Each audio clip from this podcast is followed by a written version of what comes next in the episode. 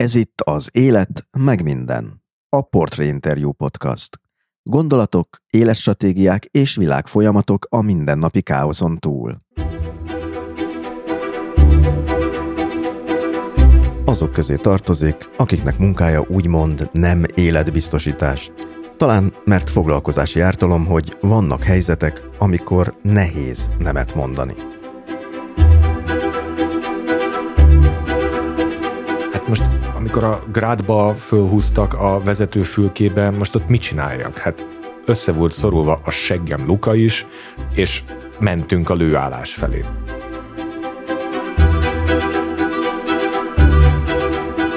Vörös Szabolcs az Ukrajna elleni háború sokféle helyszínéről tudósított, nem csak az orosz támadás elmúlt egy évében, hanem az azt megelőző lopakodó invázió alatt is. Sok mindent látott a fronton, a hátországban, és közben itthon is.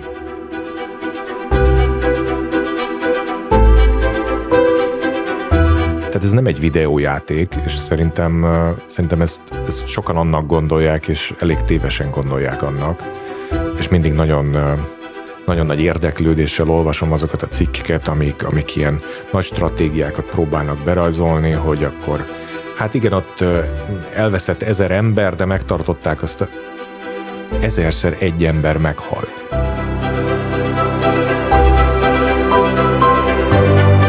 És ugyanígy, finoman szólva, olykor nem érti a magyar külpolitikát sem, amelynek szerinte már most érzékelhetők a súlyos következményei.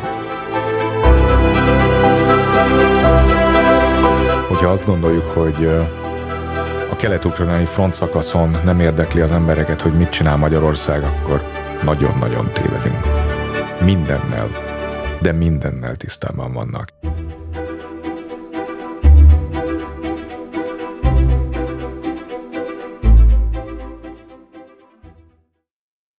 Kedves hallgatók, ez itt az Élet meg minden podcast 57. adása, én Tóth Szabolcs Töhötön vagyok. Ebben az epizódban Vörös Szabolcsal beszélgetek egy kíméletlen háborúról, zsoldosokról, fixerekről, szabadúszókról és papírkutyákról, és a frontvonal másik oldaláról.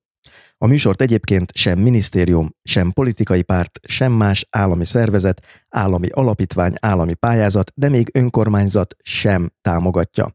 Ám az Élet meg minden podcast létezéséhez így a szponzorok mellett rád is szükség van. A műsort tehát támogathatod a Patreonon. A támogatás módját megtudhatod a műsor weboldalán, amelynek címe az életmegminden.hu. Ezen a weboldalon az epizódokhoz bőséges műsorjegyzeteket is találsz, valamint feliratkozhatsz a podcast hírlevelére is, ez pedig a Stósz, ami szintén ingyenes, tehát a műsor weblapjának címe még egyszer az életmegminden.hu.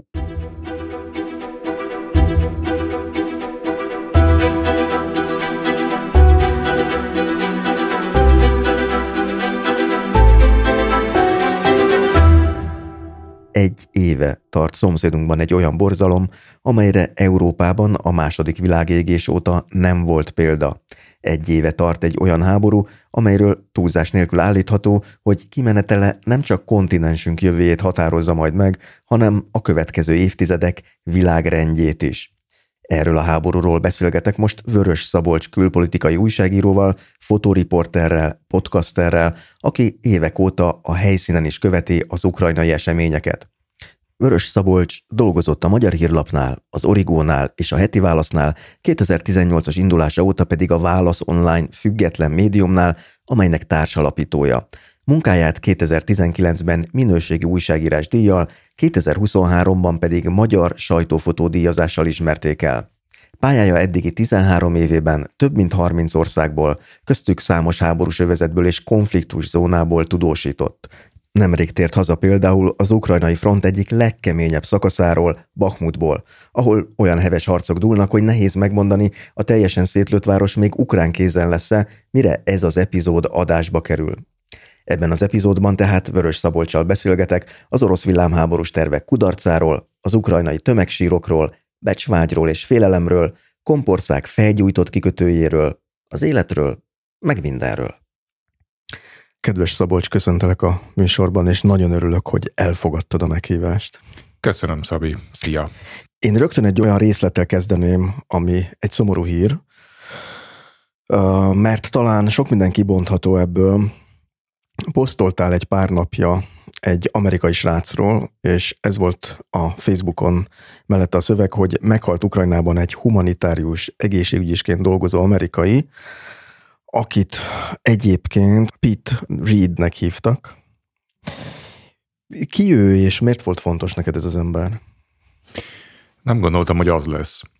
Január 16-án talán, vagy 15-én, pontos dátumra most nem emlékszem, akkor voltunk Kelet-Ukrajnában a front mellett, Bakhmut városa mellett, és éppen akkor ostromolták az oroszok, vagy a Wagner csoport, ez ugye vannak kettők, ez némi átjárás most, ezt a Soledár nevű Bakhmut melletti sóbányász falucskát, városocskát, kelet-ukrajnai léptékkel mérve inkább falucskát, és a falu egy völgyben van, és a völgybe vezető út tetején, egy magaslaton ott álltak mentőautók sorban, és várták a napi sebesülteket, ezt esete válogatja mindig, hogy egyszerre jön 30, vagy van olyan nap, amikor senki nincs, van olyan, amikor 100-200, sose tudni, ezért azt látod, hogy ukrán és mindenféle különböző nemzetközi segítő csoportoknak a mentőautói ott szinte kilométeres sorban álltak ezen a ponton.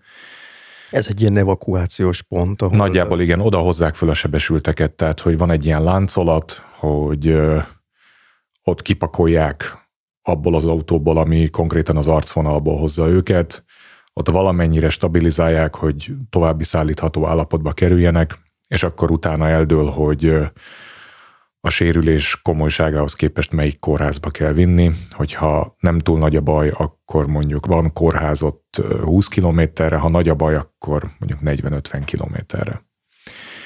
És ebben a sorban állt ez a Pete nevű srác, feltűnt, hogy angolul beszél ott egy ukrán katonával, és, és akkor oda mentem megkérdezni, hogy szerinte biztonságos-e itt tovább mozogni. Hát nem volt az. És akkor ott szóba elegyedtünk, és mondta, hogy ő Amerikából érkezett. Látszott is a mentőautó formáján, ez a tipikus a filmekből is ismert amerikai mentőautó forma. Kicsit ilyen dobozszerű hátsó kiképzéssel. És mondta, hogy most költöztek Alaszkába, és hogy ő egy ilyen nemzetközi orvosi szervezetnek a munkatársaként van itt Kelet-Ukrajnában. És akkor ennyiben maradtunk, megkért még, hogy csináljak róla egy képet, mentőautója előtt tipikus 100 dolláros amerikai mosolyjal odaállt, és nagyjából két-két és fél héttel később uh, olvastam a hírt, hogy uh, lelőtték. A evakuáció közben a terepen statikus helyzetben ez nem derült ki. Minden esetre hát furcsa volt így utólag ebbe belegondolni, hogy mennyi múlik az élet, vagy mennyi nem múlik az élet.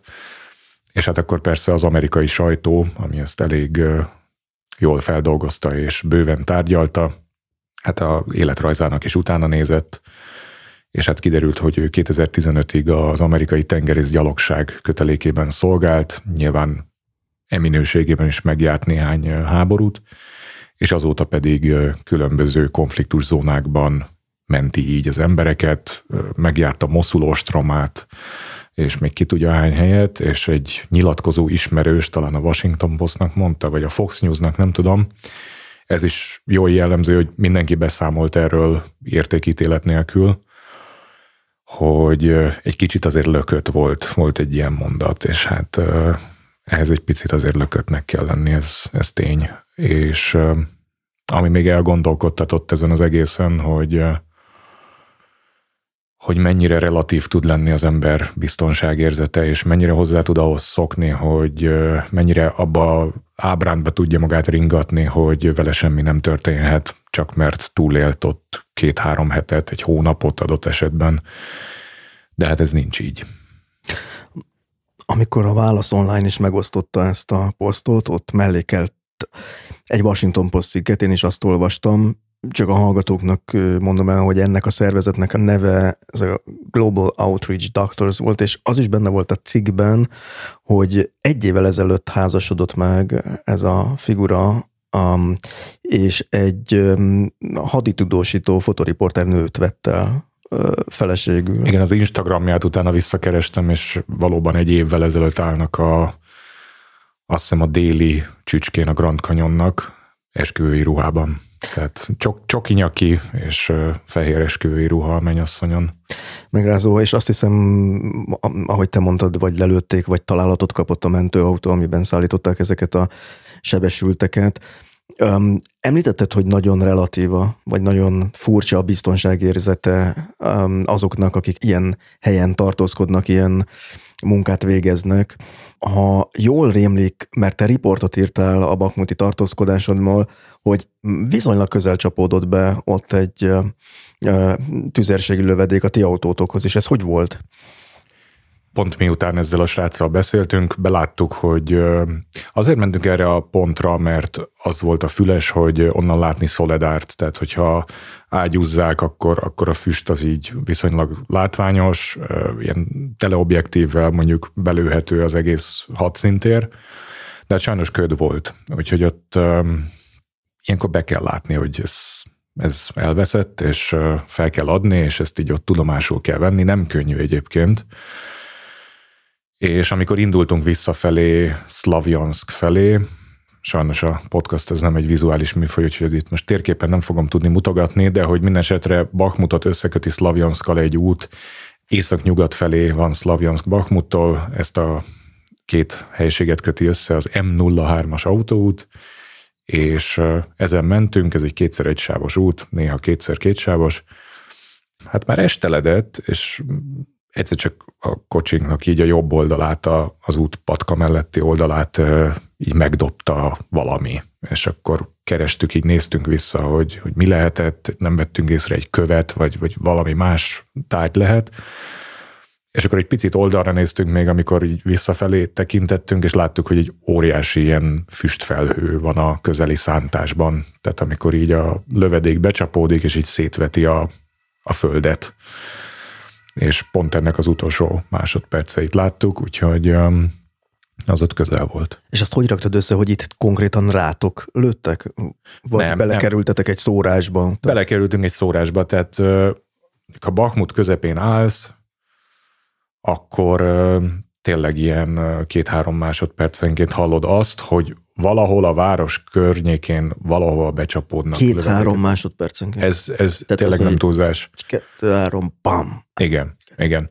A, említetted ezt a riportot, uh, ott szoktam ezt a feature-t használni, az a neve, hogy SoundSite, ami egy hangfájlt társít egy adott szöveghez, és van egy ilyen player ikon, tehát hogy körülírok valamit, és akkor meg is hallgathatja az olvasó, hogy, hogy ez tényleg így történik.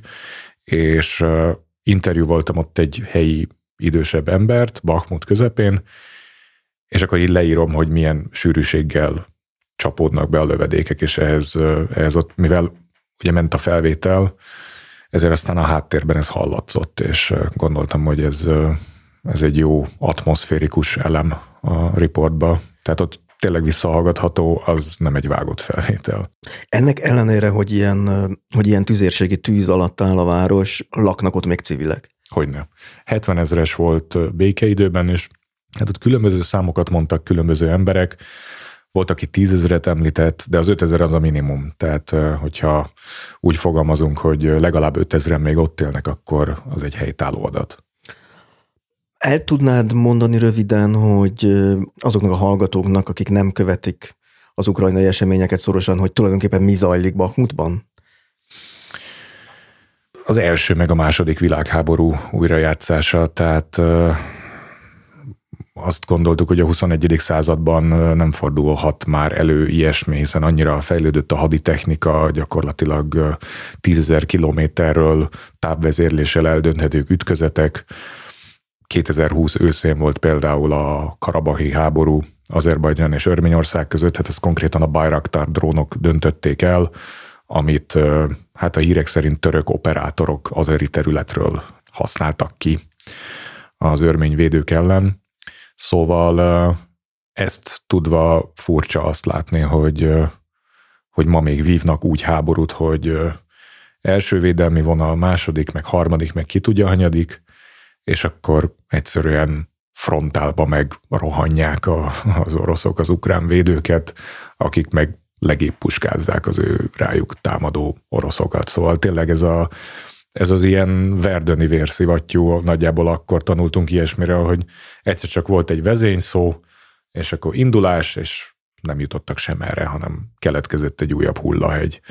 És hát minden beszámoló szerint ez történik ott Bakmutnál.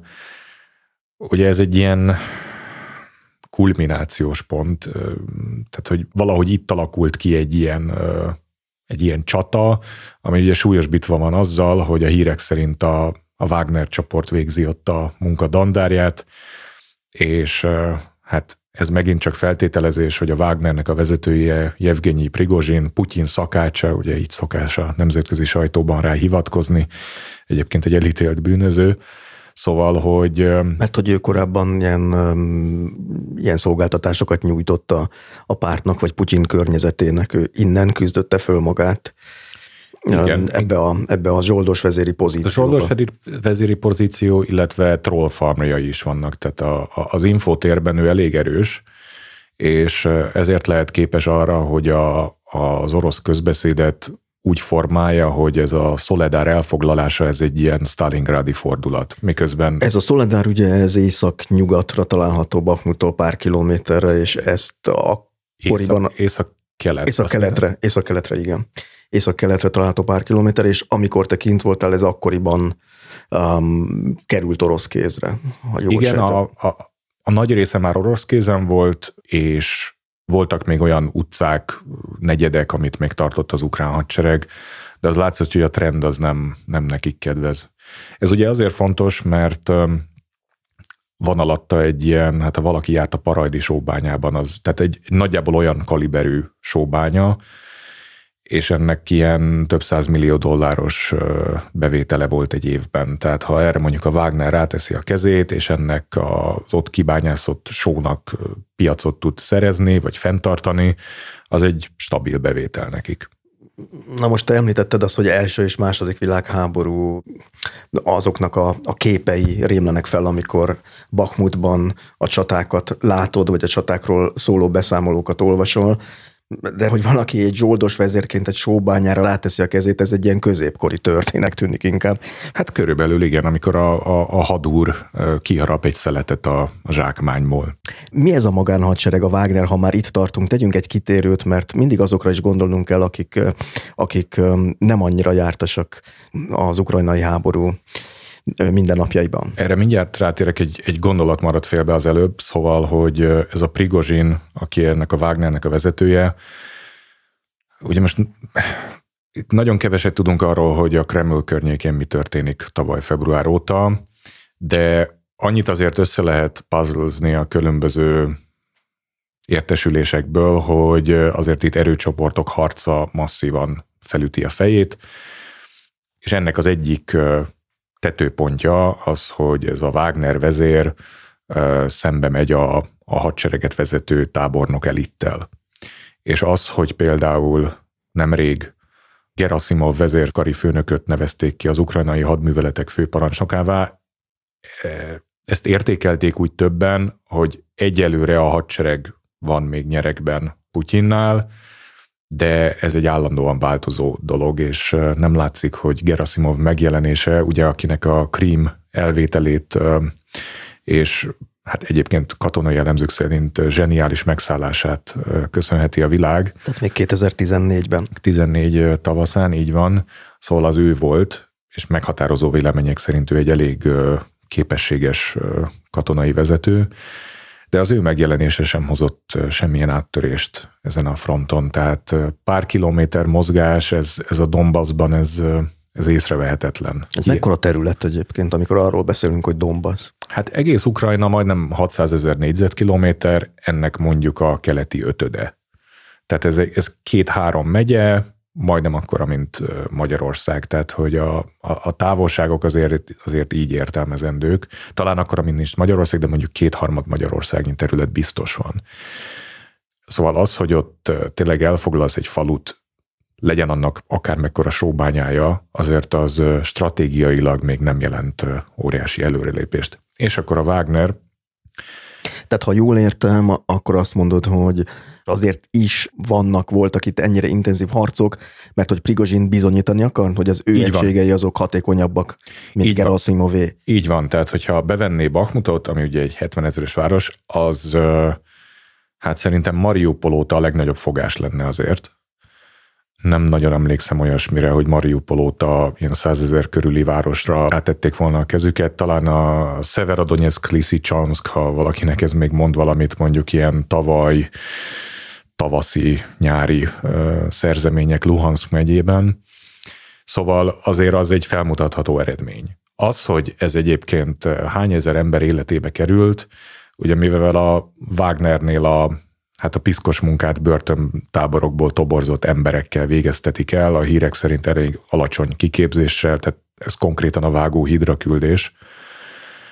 Ezért aztán ez a kérdés nem igen vetődik fel, ugye őket nem kell elszámolni a háborús veszteséglistán az orosz közvélemény felé, ez egy magánhadsereg, erre mondhatja és mondja is a központi Kreml propaganda, hogy ezek tőlük független dolgok, miközben hát nehéz elképzelni, hogy a, egyébként a parancsnoki láncolatba ők nem illeszkednének valahogyan.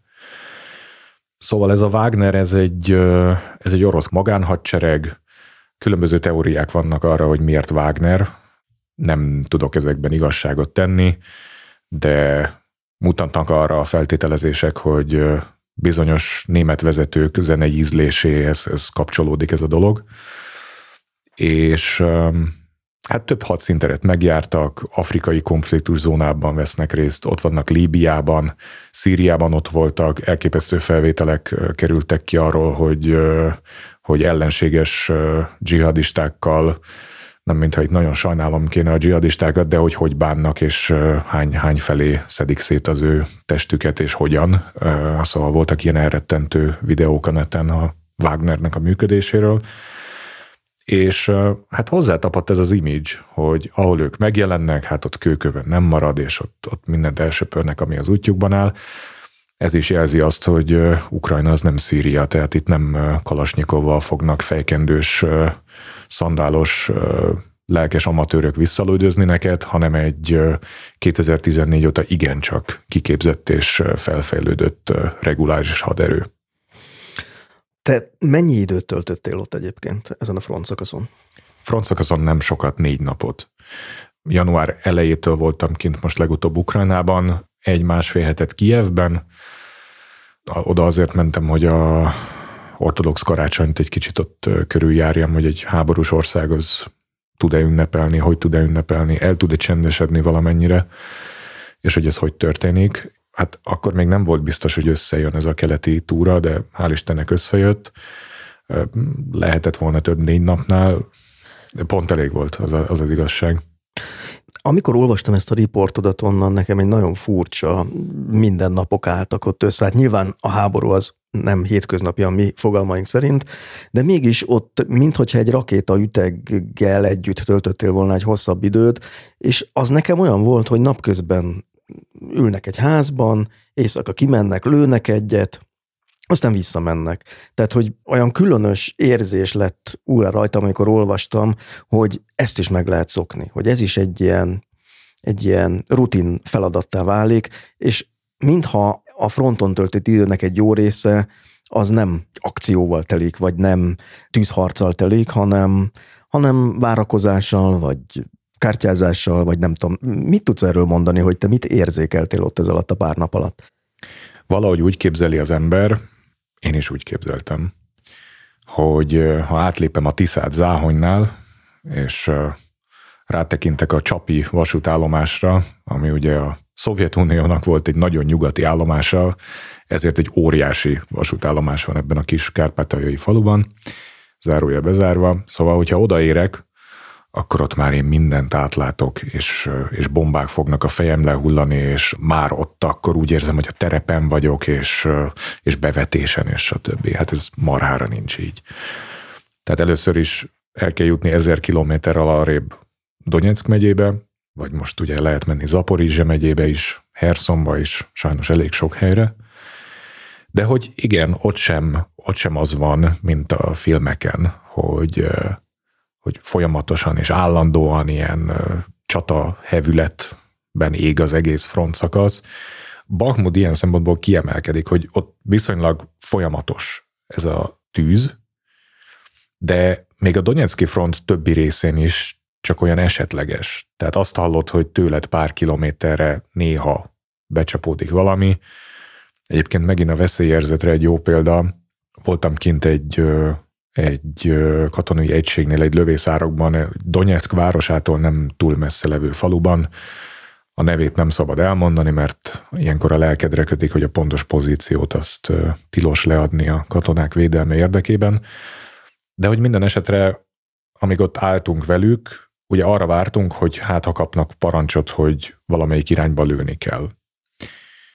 Kapnak majd parancsot, erről mindjárt beszélek, csak amíg ott álltunk, addig csapódtak be lövedékek tőlünk, hát hallható távolságra, de az azért olyan, nem tudom, pár kilométer. Ezek ilyen szimpla pukkanások. És egyszer csak valaminek nagyon más hangja volt, ilyen sorozatos pukkanás és ilyen na- nagyon fura zaj. És az ütek parancsnok így ránk nézett, megvonta a vállát, itt a kasszett kazettás bomba. Ugye, ami a nemzetközi egyezmények szerint tiltva van, de hát ez ott becsapódott. Ugye azért szólhatott ennyi ideig, mert a kazettás bombák kiképzése az, az kicsit más, mint a hagyományos rakétáké és más lőszereké. Ezek szétszóródnak a Ezek levegőben szét... a becsapódás előtt, és igen, egy nagyobb területen Igen, igen kárt. sokkal nagyobb területen sokkal, sokkal nagyobb kárt okoznak, és nem véletlenül vannak tiltva mindenféle nemzetközi egyezményekben. Szóval ott ennyi volt ennek a tudomásul vétele, és akkor hát furcsa ilyet mondani, hogy hál' Istennek jött a parancs, hogy tüzelhetnek a D20-as kis ágyújukkal, ez egy 70 éves technika. A report szempontjából szerencsére megtörtént ez a dolog, és akkor ott ők átkusztak az árkon, vagy átfutottak, ez egy elég jól kiépített rendszer volt, volt nekik így hálókörletük is, tehát hogy így föld alatt így be volt vájva, 5-6 emeletes ágy, felhalmozva ott a cigi, a tea, mindenféle alap szükséglet, és akkor megkapták az irányt, rádión, az volt az info, hogy egy drón éppen felderített egy terepen mozgó orosz egységet, és akkor arra kilőttek az ágyúval kettőt. De hát ez is olyan, hogy napja válogatja, tehát van úgy, hogy tudom, két napig semmi dolguk nincs, és ugyanez előfordult annak a napnak a második részében, amikor, amikor egy Grad rakétavetővel történt ugyanez, ott is három-négy órát vártunk a, a terepen, ahol az az info volt, hogy majd oda fog ez a rakétavető érkezni. És végül is érkezett, de ott volt még egy másik újságíró, és ott el kellett dönteni, hogy most akkor várunk, vagy nem várunk. És ez a másik újságíró ez végül elment, mert hogy ő már várt Grádra, és az nem tudom, tizen akárhány órán át tartott, míg, míg oda jött, hiszen egy ilyen rakétakészletet nem azért fognak ellőni, mert az újságíró éppen ott van, hanem mert éppen beazonosítható cél van, amit el is ér azzal a rakétával. Hát ezek úgy történnek, hogy ez a rakétavető kimegy az adott helyre, onnan tüzelni fog, és amint elvégezte a dolgát, el is pucol onnan, nehogy egy ellencsapás Így van, hiszen be, be, bemérjék, és egy ellencsapás során meg sem is. Igen, ez a ballisztikának egy egy, egy fontos eleme, hogyha csapást mérnek rád, akkor képes legyél a, az ellencsapást a kilövés helyére rávezetni. És hogyha onnan gyorsan elpucolsz, akkor ez semmiképp sem lehetséges. Ugye emiatt hatékony fegyver a HIMARS, mert, mert az pár másodperc alatt megfordul és elszelel, és tehát sokkal gyorsabban ment egy ilyen grád, úgyhogy ott mikor végül is megérkezett, mert megérkezett, és egy picit arrébb kellett gurulnunk, és akkor konkrétan a két katona így fölvett engem a vezető fülkébe, és akkor ott elkezdtünk így imbolyogva. Így a Azért szám... az nem egy életbiztosítás, az nem. ilyennek a vezetőülésében ülni, nem, amikor ott, tüzelésre készül. Ott, ott, ott azért én is... Meg gondolom ott az orosz drónok is fölöttetek lehetnek hát ez, Bakmutnál.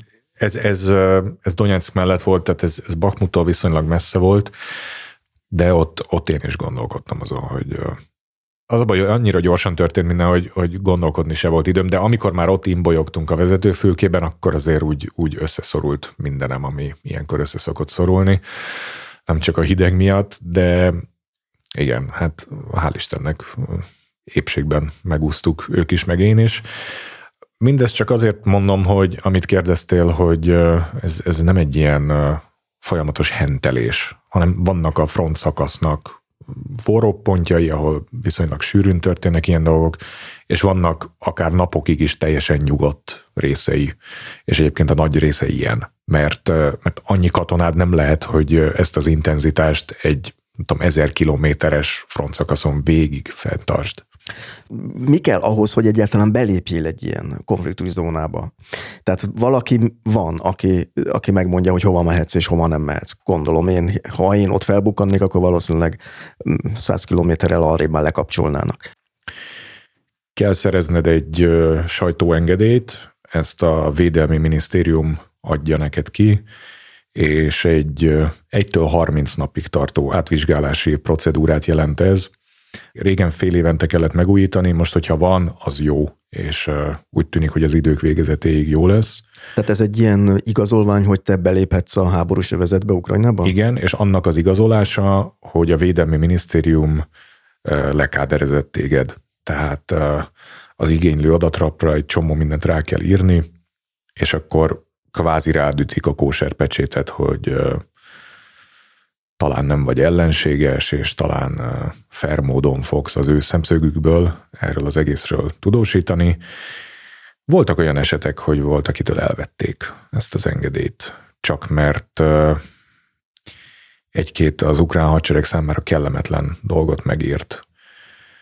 Hát azért Ukrajna is abszolút egy háborús logika mentén kommunikál, ugyan több mindent enged meg az újságíróknak, tehát hogyha tényleg betartod a szabályokat, akkor viszonylag szabadon tudsz mozogni a, a front mellett ezzel az igazolványjal, de minden esetre ez a szabadságfog, hát ez az első igazi háború, amiben vagyok, de ha mindegyikben ennyire szabadon tudnék mozogni, és ennyire szabadon tudnék újságírói tevékenységet végezni, az azért elég jó lenne. Nincs olyan, hogy melléd rendelnek egy biztonsági tisztet, vagy egy valakit, aki ellenőrzi, hogy például mit fotózol, hogy fotózol, mert lehetett hallani olyan sztorikat, hogy kimentek olyan felvételek, ami alapján az orosz katonai hírszerzés bemért ukrán pozíciókat, és annak nem lett jó vége.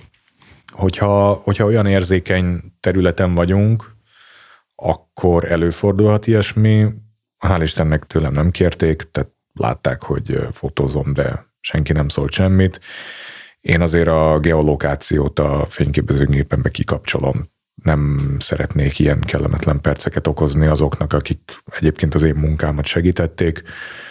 Úgyhogy ez mindig ki van kapcsolva, hiszen ezt ugye egy cikkbe ágyazva, ha valakinek mond az valamit, hogy exif adatok, ott, ott nagyon szépen megmutatja, hogy Mennyi volt az áridő, milyen rekeszértéket használva fényképeztél, a ISO érték, tehát a mesterséges kamera által generált fény, az mekkora volt, ezek az, ez a három alapadat, amit minden esetben egy fényképnél lehet látni, illetve, hogyha bekapcsolva marad, akkor szépen azt is megmutatja, hogy ez pontosan hol készült, amit jó elkerülni. Illetve, ahogy itt a Twitteren, meg a közösségi média egyéb szegmenseiben követem az ukrajnai tudósításokat, az is egy külön, hát ha nem is hivatássá is munkává, de tevékenységé vált, hogy fénykép alapján azonosítsák a helyszíneket. Tehát ugye eljutott a technológia oda, hogy, hogy a Google Maps-el, meg a Google Earth-el, meg stb. egy felvétel alapján be tudják lőni, hogy az pontosan hol készülhetett az a kép, és akkor gondolom a két ország katonai hírszerzése nél meg pláne foglalkoznak ezzel.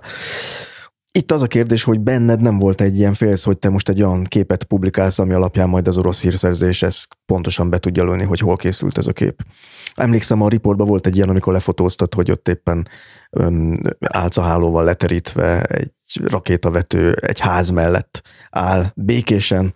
Igen, ott azt kérték, hogy a, a házszámot blörözzem, és ezt meg is tettem. Mint ahogy ugye nem is írom le, hogy ez melyik falu, de ha valaki esetleg azt gondolná, hogy akkor nem tudom, a minden faluban a 120-as házszámokat sorozzuk meg, nem tudom, ez épp hanyas volt, de minden esetre ezt a segítséget sem szeretném megadni. Tehát ott azon a általad említett képen, ahol egy ház beállójában van egy rakéta sorozatvető, kicsit szürreális látvány volt az. Igen, elég szürreális látvány volt, az olyan, mint hogyha valaki a, a tartalékautóját állította volna be oda a, a kocsi beállóba. Körülbelül. Egyébként azt most nehezemre esne megmondani, hogy ez mindenféle háborús konvencióknak megfelele, zárójelbe zárva. Tehát, hogy azért egyik oldal sem szent itt, még akkor is, ha lehetnek szimpátiáink. Én olyat nem nagyon láttam, hogy nehéz technikát beparkoltatunk civileknek a, a kocsi bejárójába. Na de mindegy, szóval megkérték, hogy, hogy a házszám az ne látszódjon, és ennek természetesen eleget tettem. Te tapasztaltál olyat, hogy például miután hazajöttél, hogy fölbukkant a környezetedben olyas valaki, aki érdeklődött a képek iránt, tehát a hírszerzés, akár a magyar, akár az orosz, megpróbált tőled valamilyen információhoz jutni? Nem. Hallottam olyan kollégát, aki arról mesélt, egy tapasztalt kolléga, tehát hogy amikor ő hazaér, akkor azért őt beszokták hívni katonai hírszerzés, polgári hírszerzés, stb. stb., hogy azért meséljen egy kicsit, hogy mit látott, tehát a friss információ az azért megfizethetetlen. Nem történt ilyen. Na most akkor térjünk rá arra, hogy magyarként milyen ott mozogni, hiszen tudjuk azt, hogy Magyarországnak nem a legjobb híre Ukrajnában. A hivatalos magyar politika legalábbis fogalmazunk így finoman, nem éppen támogató az ukrán honvédelemmel kapcsolatban, és hát ennek azért a hónapok során híre ment gondolom a fronton is. Hogy fogadtak téged, mint magyar újságírót? Hogyha azt gondoljuk, hogy a kelet-ukrajnai front szakaszon nem érdekli az embereket, hogy mit csinál Magyarország, akkor nagyon-nagyon tévedünk. Mindennel, de mindennel tisztában vannak. És hát ezt elsőre azért én is nehezen hittem el, hogy, hogy nekik mond valamit az a név, hogy nem, nem hogy Orbán Viktor, hanem hogy Szijjártó Péter. Tehát azért ezt fronton harcoló katonától, még akkor is, hogyha tisztről van szó, azért ezt érdekes volt tapasztalni. Úgy kezdődött az egész, hogy amikor megkerestük az első tudhatóan a kelet-ukrán Donbassi frontszakaszon harcoló egységet, hogy elmehetnénk-e velük egy napra, akkor az a válasz jött vissza, hogy magyar, akkor nem.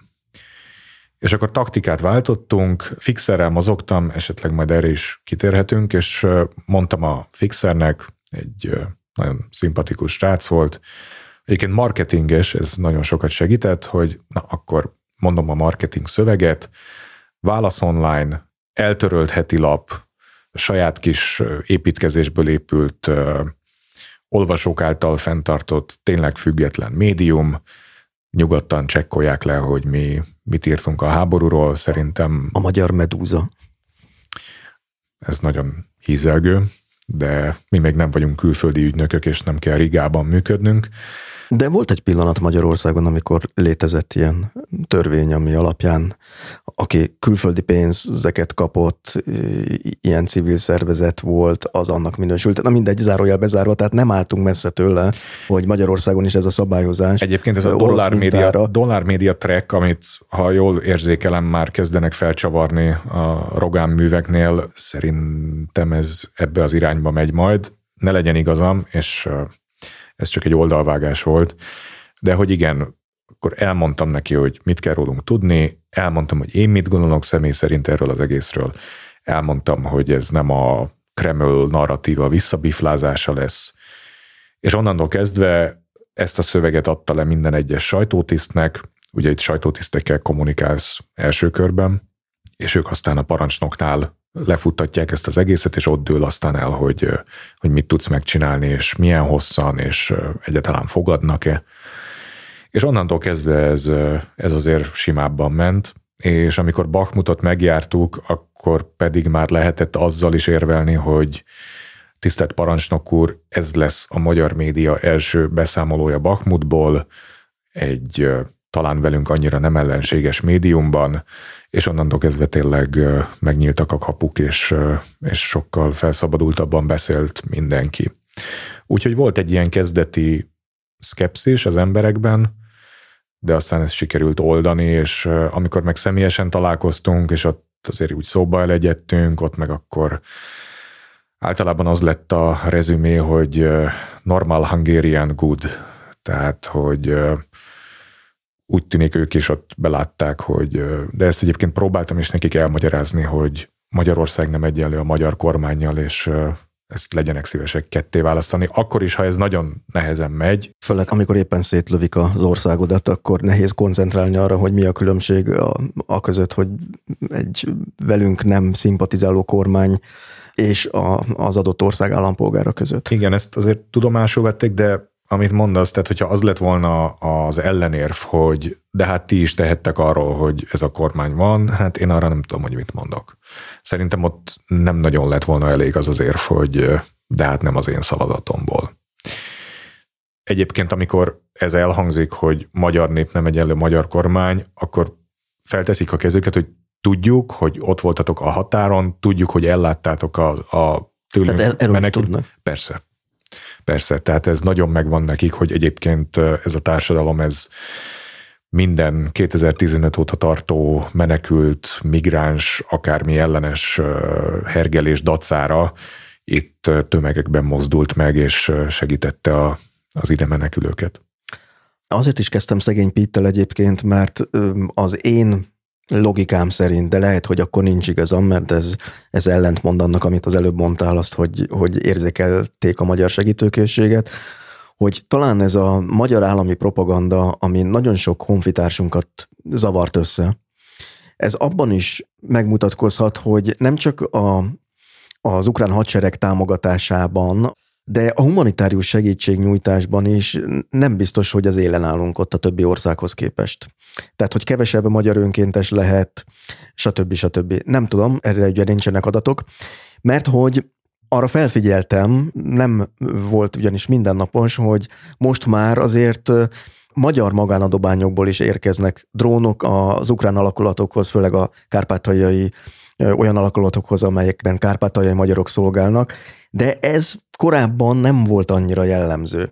Tehát, hogy miközben, és javíts ki a tévedek, azt látom, hogy talán ez a világtörténelem első olyan háborúja, amelynek legalább egy része az ilyen crowdfunding alapon működik. Tehát a, a közösségi média segítségével gyakorlatilag magánadományokból érkezik nem csak humanitárius segítség, hanem haditechnika is a, a frontra.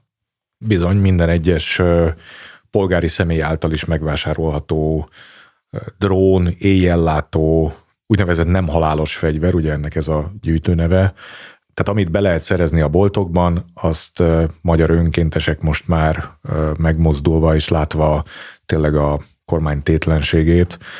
Beszéltem már többükkel, és, és folyamatosak a gyűjtések, és hát őket is meglepi az a fogalmazunk úgy adakozó kedv, ami az ő felhívásaikat kísérte, és ilyen hát az elvárásokhoz képest egy nullát hozzá tudtak tenni ehhez a pénzösszeghez, úgyhogy ez tényleg elég példás dolog.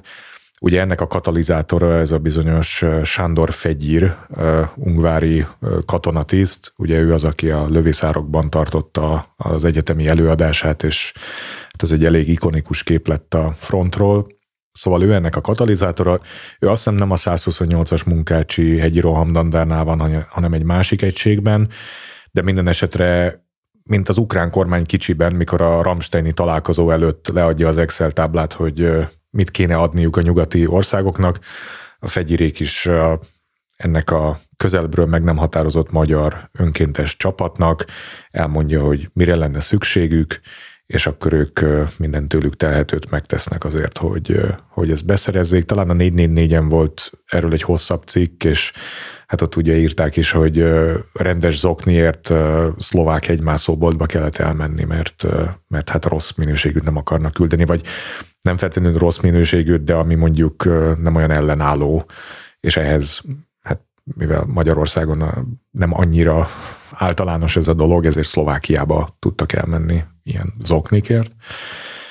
És hát így szépen épült ez a dolog, hogy zoknik, takarók, ki tudja még micsoda, generátorok, nagyon fontos, és akkor most már, most már drónokra is van keret. Úgyhogy ez egy tényleg szép történet.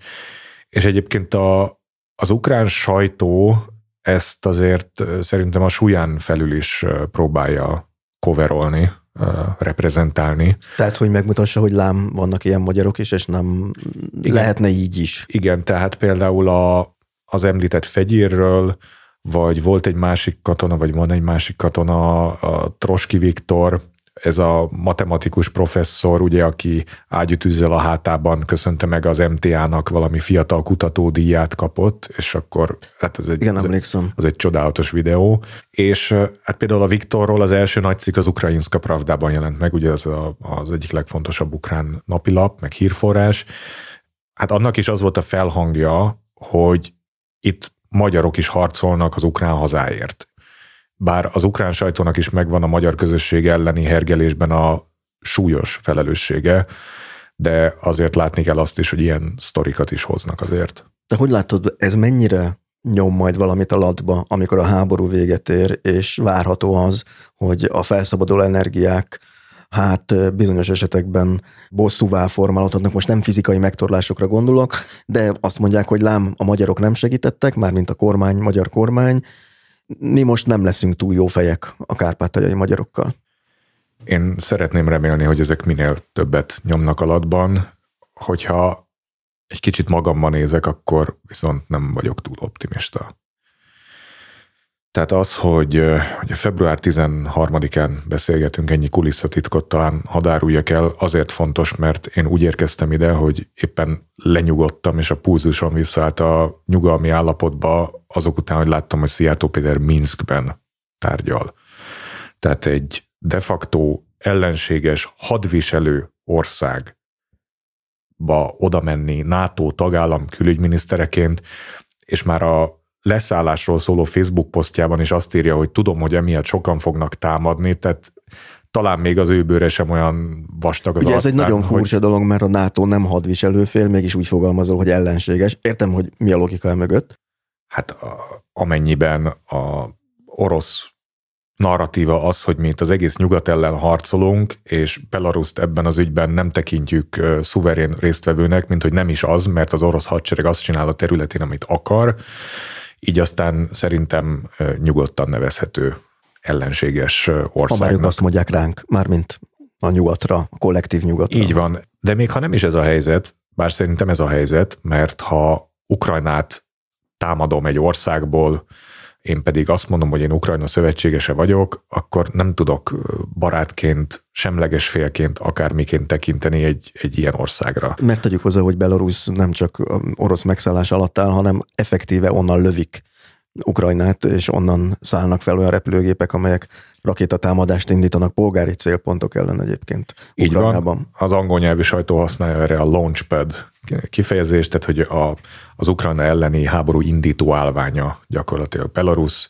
hiszen hiszen az ő területén is állomásoznak olyan tudom, rakétaütegek, ugye a légibázisok folyamatosan foglaltak az orosz hadigépek miatt, hogy, hogy nagyon nehéz Belarus nem hadviselő félként tekinteni. És egy ilyen országba ellátogatni, hát mert kíváncsi leszek, ez persze, mikor a műsoradásba kerül, ez már adakta, de hogy, hogy mi fog ott elhangzani, és, és a sajtótájékoztatón esetleg a béke üzenetén kívül azt is megfogalmazzák, hogy a béke felé hogy vezetne az út, és mi lenne az a kívánatos menetrend, ahogy ezt el kéne érni.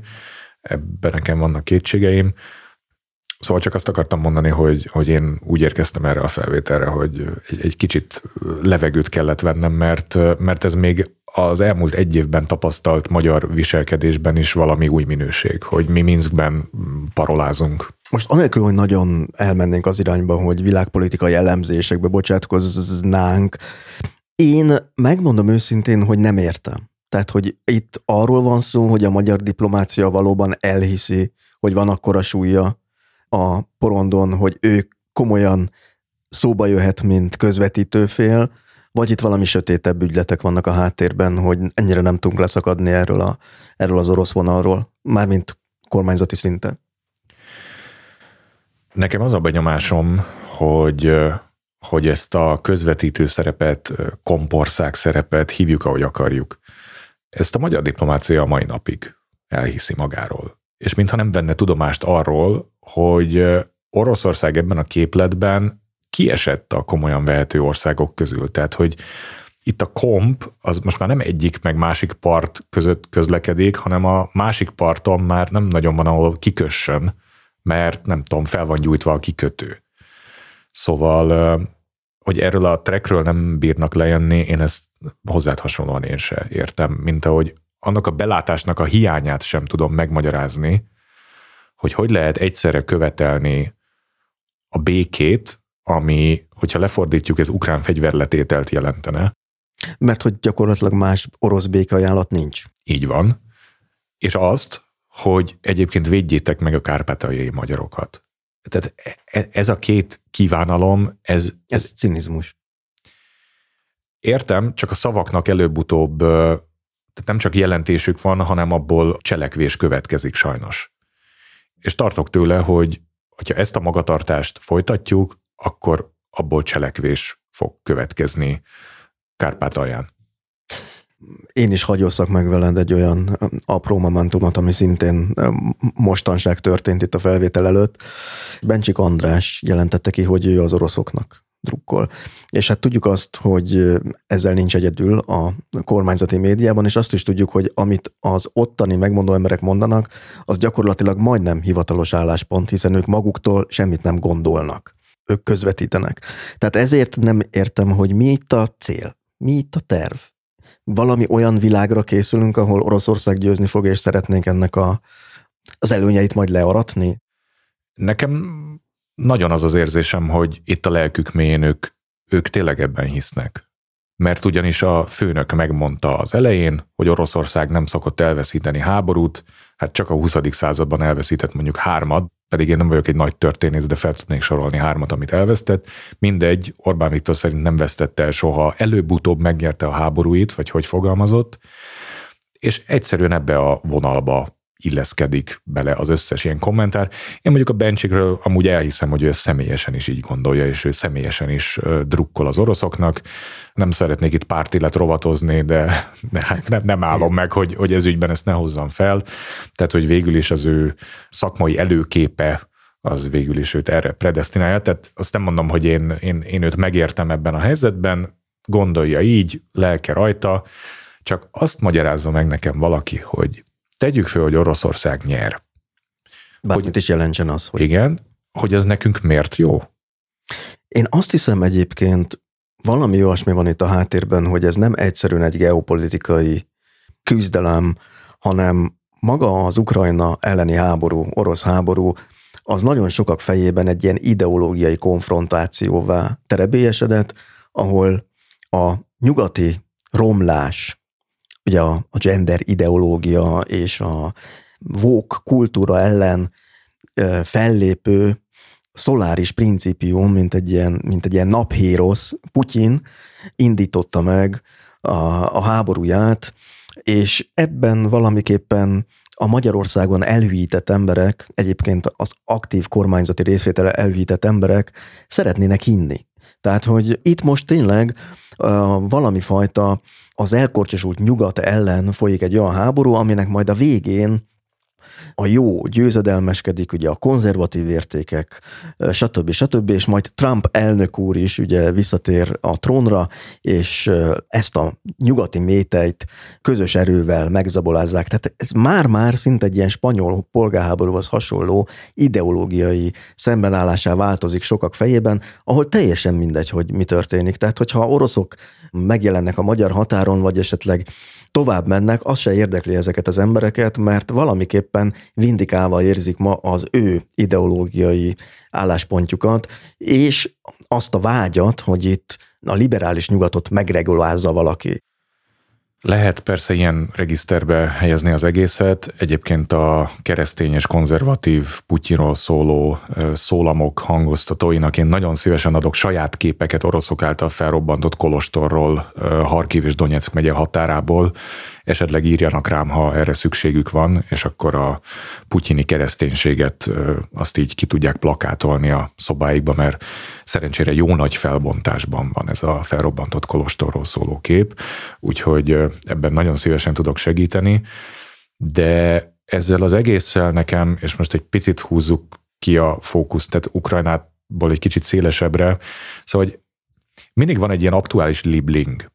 Egyszer Trump elnök úr egyszer Aliyev elnök úr, egyszer Giorgia Meloni, egyszer Matteo Salvini, egyszer Marine Le Pen, és még ki tudja hány ilyen hát furcsa előéletű politikus, de, de hogy mindig van egy ilyen, egy ilyen libling, akit ajnározunk, és utána csodálkozunk, hogy ő bizony a saját országának az érdekei szerint működik. Tehát a, a Melóninak a hatalomra lépése az ennek a csodálatos példája, hogy ugye van a híres fotó, hogy Rómában egy lépcsőn mosolyognak miniszterelnök úrral, majd amikor Meloni hatalomra kerül, és azzal szembesül, hogy itt az országát kéne pénzügyileg gatyába rázni, és ebben nagyon nem fér bele az, hogy ő hogy mondjuk orosz párti kijelentéseket tegyen, mint hogy egyébként ő személyesen nem is nagyon tett, a Salvini volt ugye ennek az élharcosa, meg Berlusconi, de ők is le vannak csavarva, mert mert egyszerűen... Mert az olasz érdekekkel nem összeegyeztethető. Mert az olasz érdekekkel nem összeegyeztető, és mindig van egy ilyen csodavárás, mert miniszterelnök úrnak éppen van valami... Víziója. Víziója, igen. És akkor aztán, amikor ebben nem illik bele az adott politikus, mert tegyük föl hatalomra kerül, és itt térnék arra ki, hogy nagyon nem kerülnek hatalomra sokan. Szóval lehet geopolitizálni egy 10 milliós ország vezetőjeként, csak mi még abból az életben nem jöttünk ki jól. És pont az szolgálja a biztonságunkat, ha már itt átvehetem a, a, az Orbáni szóhasználatot, hogy blokkosodtunk, jelesül a nyugati politikai és nyugati katonai blogba népszavazások után, jó sok várakozás után beléphettünk. Szerintem az, hogy így blokkosodott ez az ország, az nekünk nem tett rosszat. Biztonságban vagyunk, és élvezzük ennek az előnyeit, és mintha ezek az emberek ezt nem látnák be, hogy ez, ez egyáltalán nem magától értetődő. Most egy kicsit a geopolitikából visszalépek oda, amit említettem, hogy egy, egy ilyen közösségi finanszírozású háború ez, vagy egy része. Ugye itt hozzáteszem, te a magyar ilyen kezdeményezéseket említetted, de ugye ez egészen elmegy az extrém irányba is, hogy tudom, a balti államokban Bayraktar drónokra gyűjtenek, vagy Finnországban. Tehát Majd amikor a gyártó látja, hogy megvan, akkor odaadja ingyen. Mert akkor odaadja ingyen, vagy ad még egyet, tehát hogy egy egészen elképesztő része ez a, a, egy ilyen közösségi finanszírozási háború részben. De van annak egy másik oldala, amit én megdöbbenve láttam, az az pedig, hogy Oroszországban is elkezdődött az, hogy küldjünk a fiúknak felszerelést. Mert úgy tűnik, hogy az orosz állam nem tudja biztosítani, és ugyanilyen közösségi finanszírozásban érkezik meleg ruha, teafőző, nem tudom mit, micsoda a frontra az orosz katonáknak. Nekem ez egy ilyen diszfunkcionalitást jelez az orosz hadseregben, de lehet, hogy én félreértem, és egyszerűen csak újabb forrásokat vonnak be abba, hogy hatékonyabb legyen a, a, a harc. Hát az egész háborúnak szerintem egy nagy tanulsága kezdve a február 24-i villámháborús tervekkel, hogy az orosz hadsereget egyszerűen felülmérte a közvélemény. Aztán ennek szétszálazása persze majd éveket fog igénybe venni, hogy, hogy miért is történhetett ez így, de meghatározó vélemények szerint azért, mert egyszerűen szétlopták ezt a hadsereget. És hogyha szétlapod a hadsereget, akkor hát ilyen dolgok történnek, hogy nincs elég ruha, nincs elég télen használható felszerelés, a logisztika az nincs megoldva, hogy napokig ott parkol egy harckocsi hadoszlop Kiev fölött, mert nincs beléjük benzin, de attól azért óvaintenék, hogy alábecsüljük ezt a hadsereget, mindent meg fognak tenni azért, hogy újra összekapják magukat, és össze is fogják kapni magukat. Ez a háború szerintem arról fog dönteni, hogy, hogy ez hány évet fog nekik igénybe venni. Szerintem már most azért egy olyan 10-15-öt, hogyha ma vége lenne mindennek, és ők roham tempóban a tanulságokat levonva, és a felelősöket megkeresve, és a módszereken javítva elkezdenének ezen dolgozni. Minden esetre, ugye, hogy itt évfordulós adásban ülünk, én azt felidézném. Én egy pár hete olvastam talán decemberben jelent meg a New York Times-ban egy nagyon nagy ilyen tényfeltáró anyag, ahol rengeteg orosz katonával tisztel is beszélgettek, az eredeti tervek szerint ugye egy pár nap alatt bevették volna Kievet, és olyan optimista volt ez a hangulat, hogy szóltak a tiszteknek, állt ebben a cikkben, hogy csomagolják be a díszegyenlő ruhájukat is a kievi győzelmi felvonuláshoz. És ebben a cikkben az is szerepelt, hogy tulajdonképpen az orosz hadvezetés elhitte, hogy az ő hadsereg reformjuk, mert ott több éves reformba kezdtek, az egy jól sikerült valami, és most már az orosz hadsereg egy olyan állapotban van, ami nyugodtan fölveszi a versenyt például az Egyesült Államok haderejével is, és valószínűleg ők elhitték, hogy ők tíz nap alatt Kijevben lesznek, vagy öt nap alatt. Tényleg nem gondoskodtak annyi benzinről, mert azt hitték, hogy nem lesz szükség a, a hadoszlopoknak, mert már addigra már vége lesz az egésznek. Ez nekem a legnagyobb rejtély hogy ezt, hogy ezt hogy mérhették ennyire félre. Tehát én mondjuk egy mezei újságíróként, aki nem beszélek ukránul, és oroszul is csak egy pár szót, egy diktafonnal be tudtam azt azonosítani, még a háború előtt, amikor Kievben, meg Ukrajna más területen jártam, hogy... Tehát azt hogy hozzáteszem a hallgatóknak, hogy te 2014 óta jársz oda-vissza Igen. rendszeresen, ugye? Szóval, hogy hogy én egy diktafonnal tudtam azt igazolni, hogy itt, itt nem lesz helye húja hogyha... Tehát nem virágeső fogja fogadni igen, a, a, az orosz katonák. Igen, és hogy, hogy azt, ha egyszer majd tudhatjuk sok évvel a, a háború után, hogy, hogy ezeket a jelentéseket, mert kizártnak tartom, hogy a, a terepen mozgó FSB vagy SVR ügynök az ezt ne látta volna. De hogy az a jelentés, az, az hol kapott Gellert ebben a, ebben a nagyon hierarchizált rendszerben, és hol volt az a pont, amikor elkezdték ezt feltupírozni, megmásítani, hogy az elnök úr asztalára már tényleg az kerüljön, hogy, hogy itt minden rendben lesz. És azt hiszem, hogy nem tudom, ez most hangosan gondolkozás, lehet, hogy a katonai hírszerzésben is ugyanez megvolt, hogy mire a vezérkar asztalára került az, hogy itt tulajdonképpen mi lesz majd a helyzet a magán a csatamezőn, az volt a kalkulusz, hogy, hogy hát itt minden rendben lesz, Kievet be fogjuk venni, hát ez is, hát Kiev az óriási, iszonyatos nagy az a város. Tehát én ezt nem is értem, hogy ugye valami 150 ezer emberrel mentek neki négy irányból Ukrajnának, hát atyaig. A csehszlovák megszállást 800 ezer emberrel hajtották végre 68-ban, és hát Csehszlovákia azért nem egy Ukrajna méretű ország. Tehát a jelek szerint az oroszok tényleg elhitték, hogy itt arra vár ha nem is egész Ukrajna, de egy jelentős része, hogy az orosz felszabadítók végre megérkezzenek és elkergessék a fasiszta ukrán kormányt. Igen, ez úgy látszik beakadt nekik, hogy, hogy itt tulajdonképpen a közel-külföld, ahogy ez az ő terminus technikusukban szerepel, hogy az tényleg csak az ő felszabadításukra vár, és, és máson se gondolkozik, mint hogy ezt a függetlenségnek nevezett rabigát, ezt, ezt hogy vesse le magáról, és hogy legyen újra egy birodalom része. Ez valami egészen beteges gondolkodásra van szerintem. Te ezt írtad a, az említett riportodban, ami ugye nem csak Bakhmutról szólt, hanem Harkivról is, Iziumról is, más helyszínekről is tudósítottál benne, hogy február 24-e után írtad, talán itt dőlt meg leglátványosabban az orosz anyanyelvi ukrajnaiak felszabadításáról szólt moszkvai dajkamese. Miért ott dőlt meg? Miért írtad ezt? Ott dőlt meg leglátványosabban. Leglátványosabban, igen. Hát itt a leglátványosabb a, a fontos szó ebben a mondatban. Ugye ez Harkivról van szó itt ebben a mondatban. Egész egyszerűen azért, mert talán szín orosz városnak nem mondanám, de, de közelít. Tehát az orosz anyanyelv az ott a domináns Harkivban.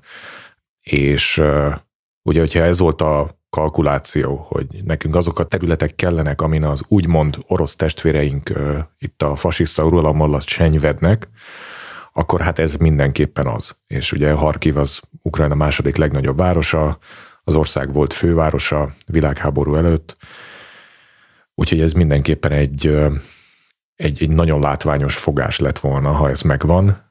Ehhez képest Harkiv ellenállt, méghozzá elég durván ellenállt, és hát ez durván meg is torolták, hogyha az ember a ebben az északkeleti lakónegyedben Szaltivkában körbejár, ugye az esett az oroszok útjába elsőként nagyjából, amikor megindultak északkeletről, akkor, akkor hát láthatja, hogy ennek mi volt az ára ennek az ellenállásnak, de ellenáll. És igen, szerintem itt volt ez a leglátványosabb. Egyszerűen a város mérete miatt is, és az ellenállás foka miatt is, és elszántsága miatt. Ez azért is nagyon izgalmas, amit mondasz, mert ugye korábban legalábbis azt gondolta az ember, hogy mondjuk Lvivben vagy Nyugat-Ukrajnában egy természetes dolog, hogy erős az ukrán nacionalizmus, és kelet Ukrajnában pedig, pedig az orosz barátság az jellemzőbb, és ezek szerint az ottani emberek azt mondták, hogy ez azért egy kicsit sok így.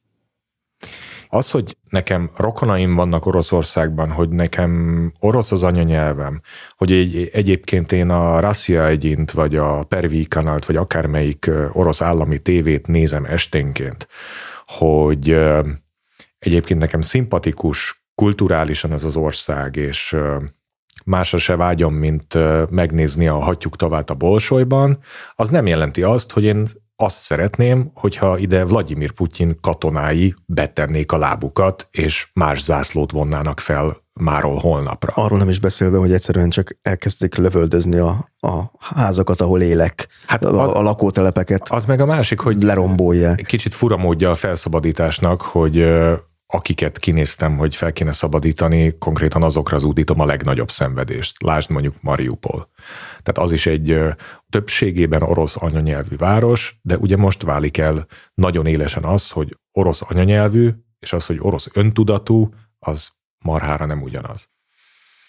Ez a háború legyen bármilyen véres is, legyen bármilyen igazságtalan is, végződjön bárhogyan, horribile dictu, mostani ukrán területek feladásával, ez a háború, ez meg fogja teremteni az egységes ukrán nemzetet, vagy már megteremtette. Én is beszéltem olyanokkal, akik orosz anyanyelvűek, de ha vért izzadnak is, akkor is próbálják ukránul most már elmondani ugyanazt. Ami hát egy hiába... Hát elkezdtek ukránul így beszélni, van, és ukránul megtanulni? Így van, átírni a saját nevüket, hogyha különbözik, már pedig elég sokszor különbözik oroszról ukránra, így használni ezt az egészet.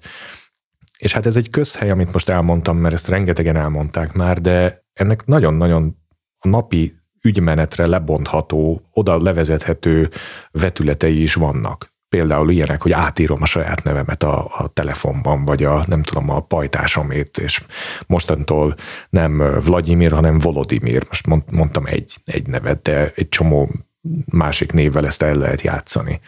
Szóval ezek már most történnek, és nem akarom ezt ilyen monomániásan hajtogatni, de hogyha feltételezzük azt, hogy ez a kollektív tudat, ez most kezd kialakulni, akkor a kollektív tudatnak az is része lesz, hogy kik itt velünk a jó fejek, és kik azok, akik nem.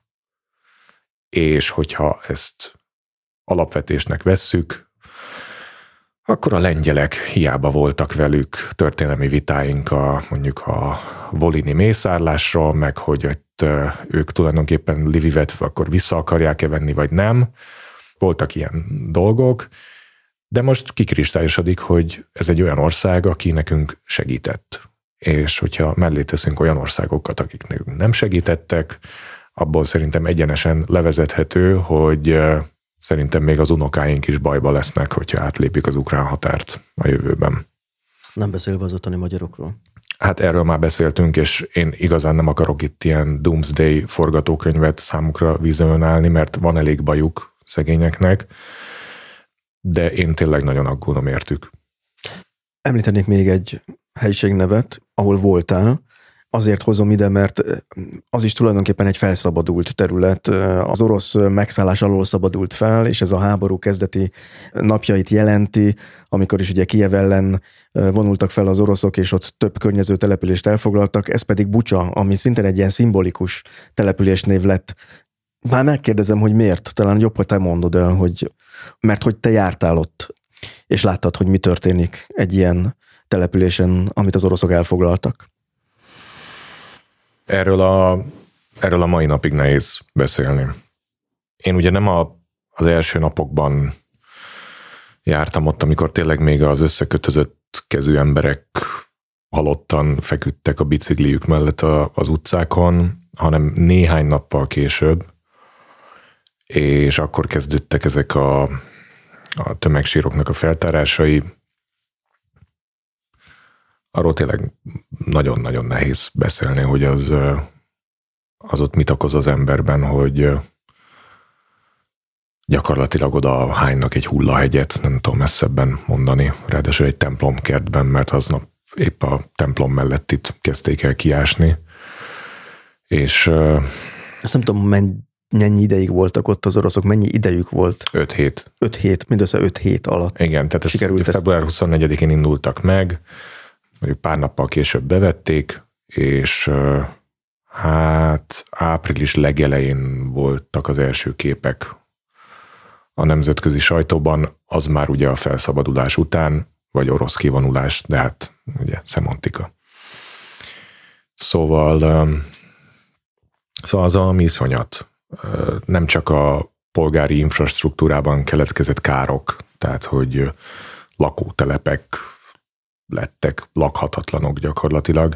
Ezt tudni kell, hogy Irpinyés és Bucsa is, az viszonylag egy ilyen hát a gazdag kiköltözőknek az ilyen nem tudom, Kiev tel Kiev, most mondtam valamit, hogy Kiev Budaörse.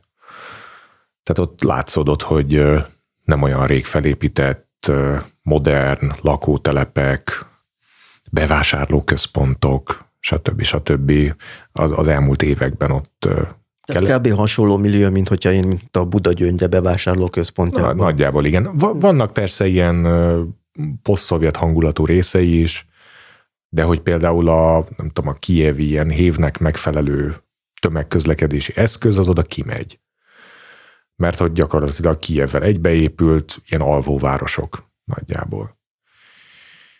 Hogy egy ilyen millióben egy ilyen pusztítás, az, az, az valami egész döbbenetes volt. És mondom, én, én tényleg nem a, a legdurvább részén voltam ott, amikor még amikor tényleg az utcán feküdtek, az utcán az feküdtek a halottak, hanem, hanem, hanem ez a tömegsíros jelenet volt. És ezek polgári lakosok voltak, Igen. akiket ott meggyilkoltak. Igen.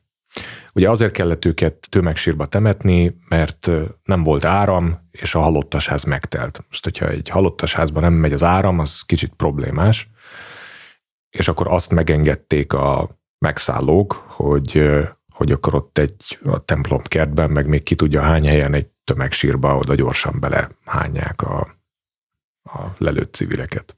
Azt lehet tudni, hogy mi volt a célja ezzel a, az oroszoknak? Mert hát az, ez megint csak nem erősíti azt a, azt a feltételezést, hogy ők itt felszabadítóként viselkedtek. És keresztény országként, igen. Hát erről is csak találgatni lehet, hogy nem tudom, elrettentés, a, a, a fölényüknek az érzékeltetése. Mennyi áldozatról van itt szó egyébként? Mennyi polgári áldozat Hát van? szerintem a mai napig nincs végleges szám, de, de hát több százról. És, és tényleg ez a bucsa lett egy olyan szimbólum, ami után ugye külön EU-s szankciós csomag is keletkezett, mert az tényleg egy olyan cezúra volt ebben az egészben, tehát hogy amikor tényleg feketén-fehéren ott volt mindenki szem előtt, épp csak a magyar kommentelők szem előtt nem, hogy ezt téged megvisel egyébként? Hogy mi történt hogy, ott? Hogy ami a magyar közösségi média felületeken folyik? Engem jobban megviselt, mint amit láttam, igen. Az, hogy ezek az emberek, ezek itt sétálnak lent a, a itt most a stúdiónk alatti utcában. Ezek szembe jönnek velem a, a boltban.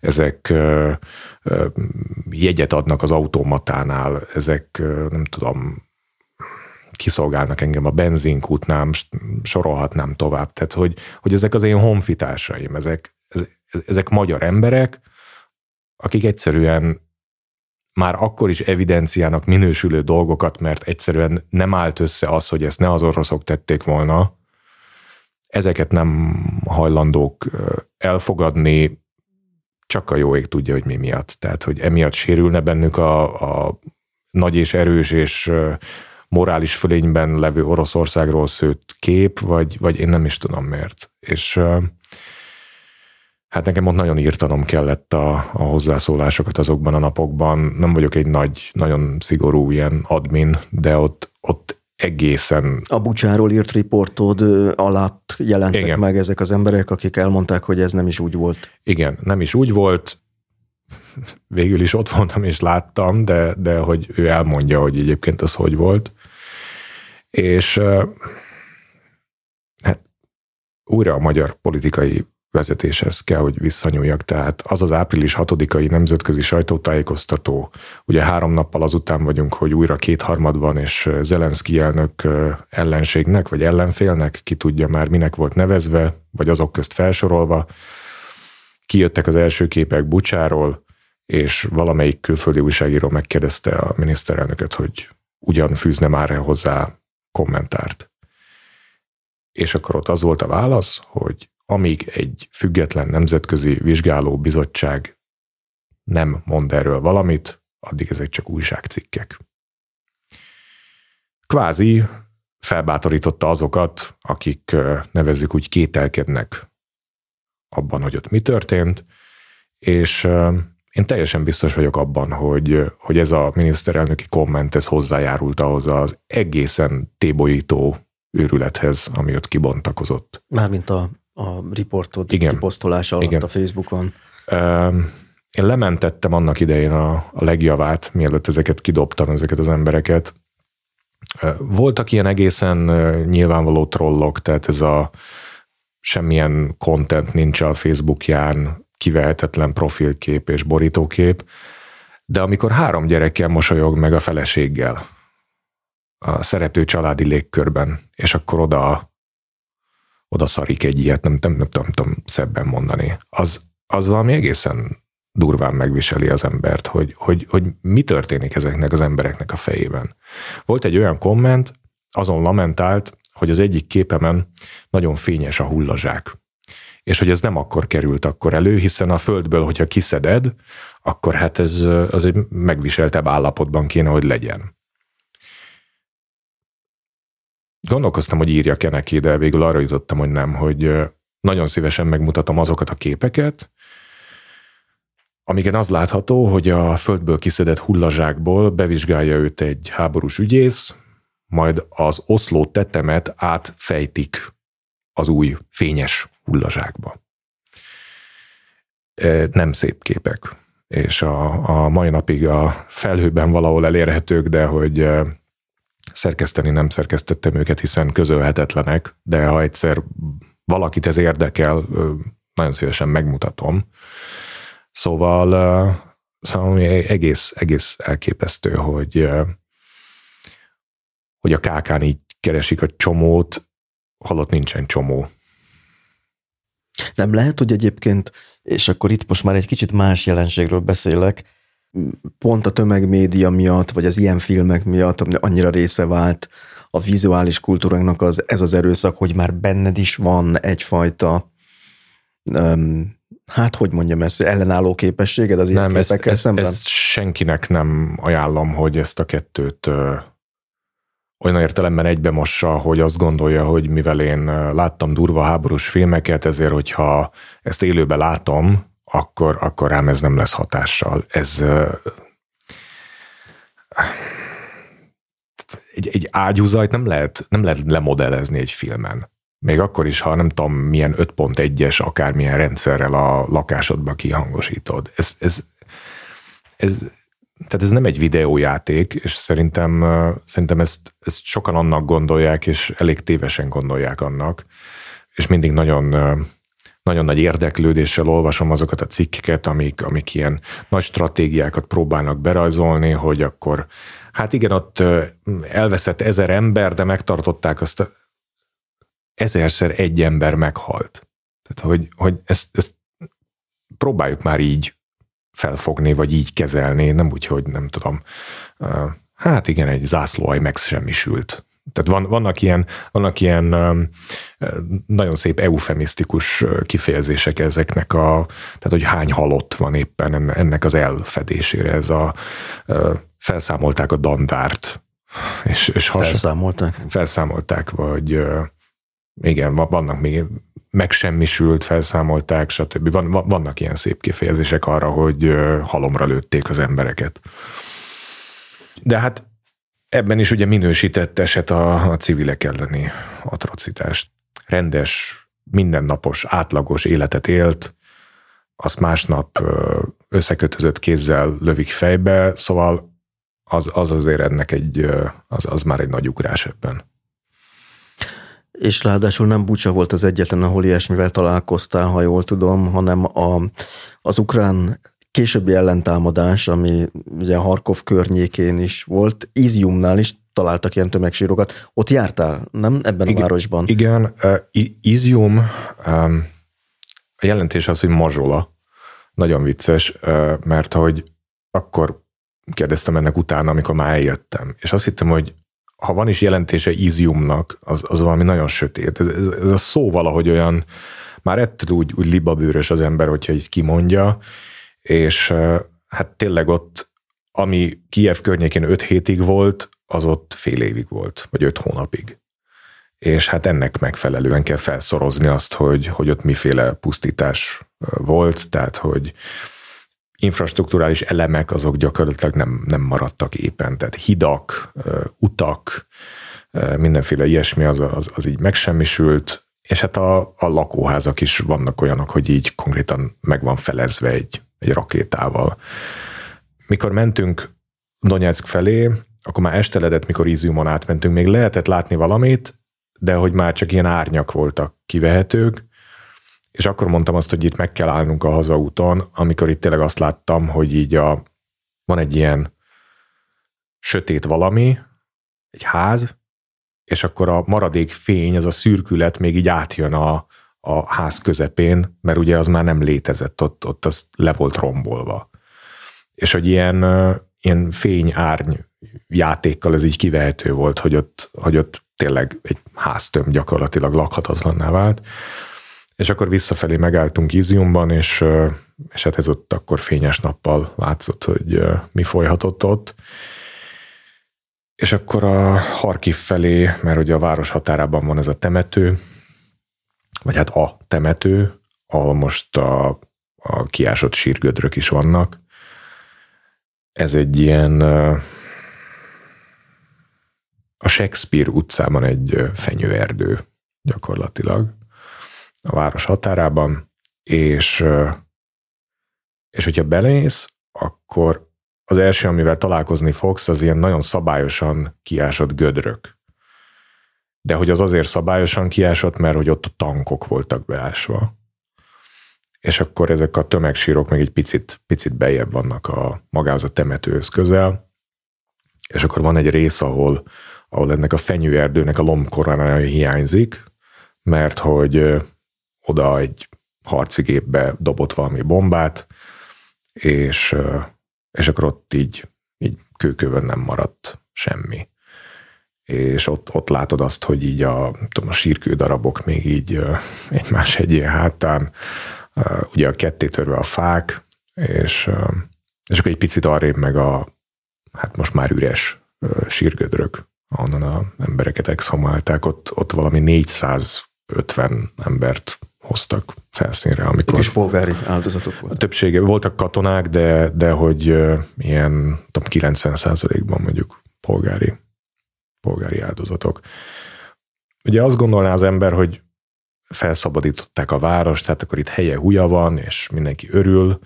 Hát marhára nem. Tehát, hogy azt nem mondom, hogy lakhatatlan az egész, mert mert ugye nincs áram, nincs semmilyen közmű. Már hogy az ukránok felszabadították, Igen. most arra gondolsz. Igen, tehát hogy kapcsolódik ez a felszabadítás szó, ez egy olyan képzelet is, hogy, hogy hát akkor itt azonnal visszaszivárognak az onnan elüldözött lakosok, és, és egy virágzó települést már azóta felépítettek. Nem, nem. Tehát egy, egy romhalmaz az egész még mindig. Van élet, de, de alig nevezhető annak. Ahogy itt beszéltél, a hallgatóknak is nyilvánvalóvá vált, hogy elég uh, vizuálisan is tudsz gondolkozni, és uh, azt tudni kell rólad, aki esetleg nem olvasta a cikkeidet, hogy te saját magad fotózol, ami nyilván szükséges ahhoz, hogy így is összejön egy sztoria az agyadban. Kevésen újságíró van, aki saját maga készíti a fotókat is a cikkeihez, ráadásul ilyen extrém helyzetben meg pláne nehéz lehet, hogy te miért döntöttél úgy, hogy, hogy te fotósként is felépíted magad, vagy ezt a hivatást is kipróbálod? Egészen prózai oka volt. Nekem az első munkahelyem a Magyar Hírlap volt 2010-től 2014-ig, és hát mint külpolos elkezdtem járni a világot, és nagyon zavart az, hogy nem tudom a saját képeimmel illusztrálni a saját cikkeimet, mert volt egy ilyen ifjonti gondolat bennem, hogy, hogy hát az a cikk hitelességét az nagyban tudná emelni, ha én a saját képeimet tudnám közölni. És akkor ebbéli igyekezetemben vásároltam egy Canon 400D kis, kis belépő tükörreflexes fényképezőgépet, és hát a mai napig viccesen áll a kezemben, tehát hogy ilyen nagyon, nagyon kis picurka.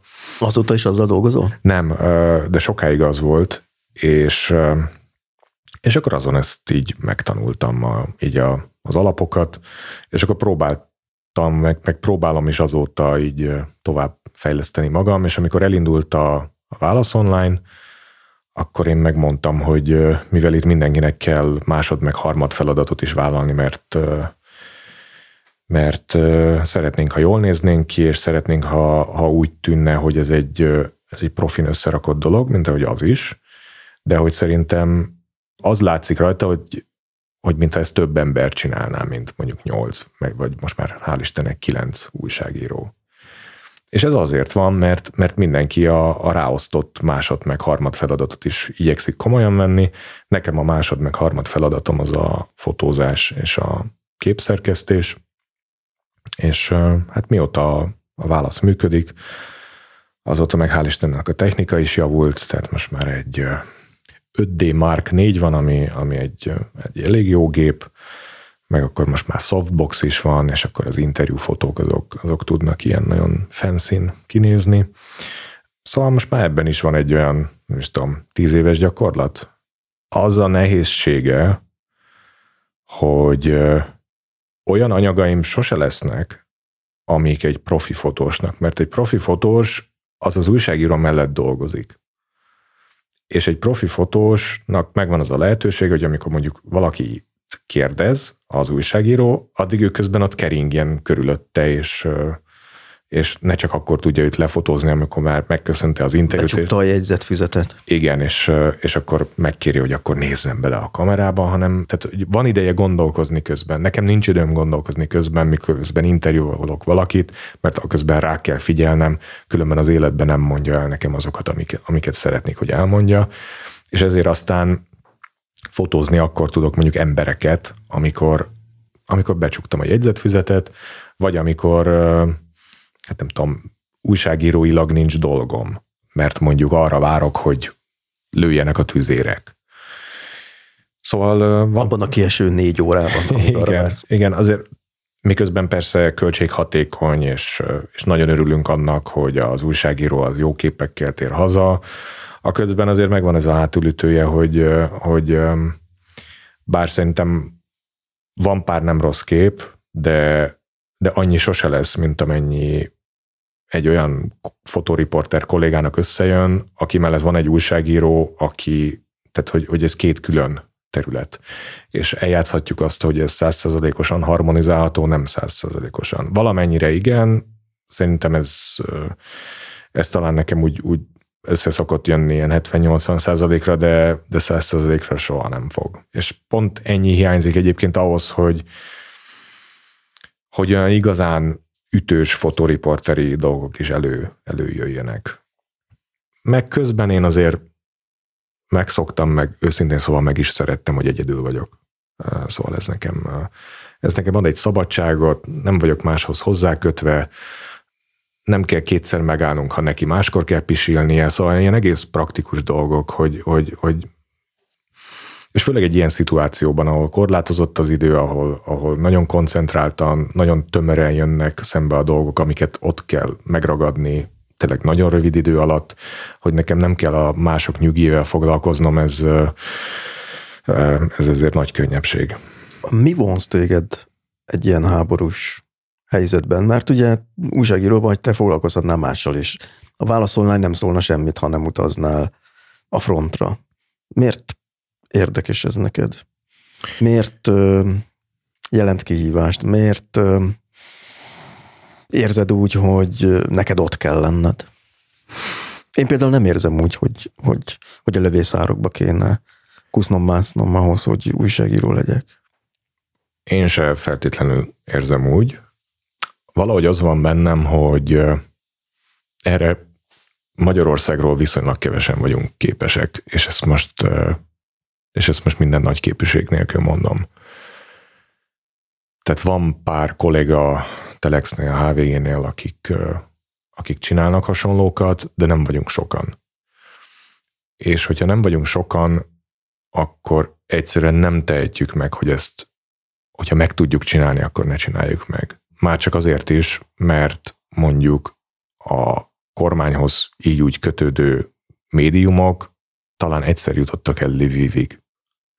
Tehát az, hogy van a szomszédunkban egy háború, 80 éve nem volt ekkora háború Európában, és a most épp 130 milliárdból működő közmédia egy tudósítást nem adott még le Kievből, ez nem tudom, hogy feltűnte bárkinek, de hogy ez valami egészen botrányos. És, Azt olvastam, és, hogy viszont tervezik, hogy elutaznak Oroszországba, és megmutatják, hogy a szintén Bencsik Andrásség mondták, hogy vagy Bajer Zsolt, már nem emlékszem a kettő közül, hogy ideje lenne elutazni Moszkvába és megmutatni, hogy a szankciók ellenére milyen jól élnek ott az emberek. Nem mentek még el szerintem. De minden, ezzel kontrasztban ez egy érdekes Ja, meg azt hiszem Georg Spötle is mondta, hogy ő oda megy a front orosz oldalára, hát nem találkoztunk. Szóval, szóval egyszerűen itt vagyunk a szomszédban, és nincs, aki ezt megcsinálja, mert el van tiltva, le van húzva ez a téma a listáról. Nem tudom, hogy hogy működik. Ilyen szempontból a fogalmazunk úgy túloldali sajtó, de azt viszont látom, hogy, hogy eredménye nincsen. Mert nincsenek tudósítások, nincsenek riportok. Néha van ilyen károgás, amikor kimennek Kárpátaljára, hogy de rossz a magyaroknak, de, de hogy, hogy mondjam, ez, ez ilyen 12 egy tucat, ez, ez, ez semmi újdonságot nem mond, a magyaroknak eddig is rossz volt, és mint említettem, nem zárható ki, hogy ezután meg még rosszabb lesz. Tehát egy-két ilyen operett úttól eltekintve én nem láttam semmi ilyesmit, és és ezekben az anyagokban se véltem azt felfedezni, hogy esetleg kinyitná azt a fókuszt, hogy, hogy itt most Ukrajnába vagyunk. Hadd kérdezek most egy kicsit az ördög ügyvédjeként, hogy nem hoz-e veszélyes helyzetbe, vagy nem hozhatja-e veszélyes helyzetbe a háborús tudósítót a becsvágy? Hogy én ebben a kemény helyzetben is ott voltam, elmesélhetem ezt otthon, hogy én itt is jártam, ahol a madár se jár, most Bakmut, ahol ugye a harcoló alakulatokon kívül jó említetted, hogy ott élnek még civilek is egészen elképesztő módon, de hát azért nem az az utazás, amit a Coptulisnál befizet az ember, és szívesen menne oda, és szívesen töltene ott akár egy percet is, hogy benne, de ez így dolgozik, hogy, hogy, hogy elmondhast, hogy na, én itt is voltam? Hazudnék, ha azt mondanám, hogy ez nem fordul meg, de, de biztos, hogy nem ez a fő motiváció. Tehát ez lehet, hogy most pátoszosan hangzik, hogy meg kell mutatnunk azt is, ami ott történik, és hogyha én eldöntöttem, hogy oda elmegyek, akkor, akkor semmi más nem szabad, hogy motiváljon, csak ez. Az, hogy én ott, nem tudom, aztán bepózolok valami ukrán zászló elé, ami, amin rá van írva, hogy Bakmut, oké, okay, megcsináljuk, tök jó, de hogy nem azért megyek oda, hogy ez a fotó megszülessen, hanem azért, hogy a többi fotó megszülessen, meg hogy azok az emberek el tudják mondani, hogy, hogy éppen mi van. És az itthoni remélhetőleg nagyon sok olvasó, az pedig erről értesüljön. Ez, ez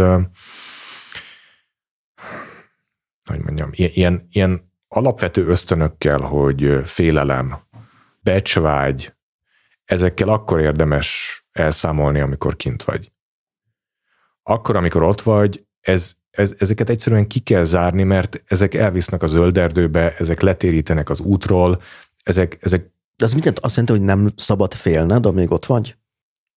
Hát most, amikor a grádba fölhúztak a vezetőfülkébe, most ott mit csináljak? Hát össze volt szorulva a seggem luka is, és mentünk a lőállás felé. Most akkor állítsam le őket, hogy... Bocsi, de nem megyek. Igen. Megtehettem volna, lehet, hogy nem szólnak semmit, csak káromkodnak egyet, és édesanyám csuklik otthon, de, de hogy akkor már benne voltam abban az adott szituációban, és, és ezt döntöttem.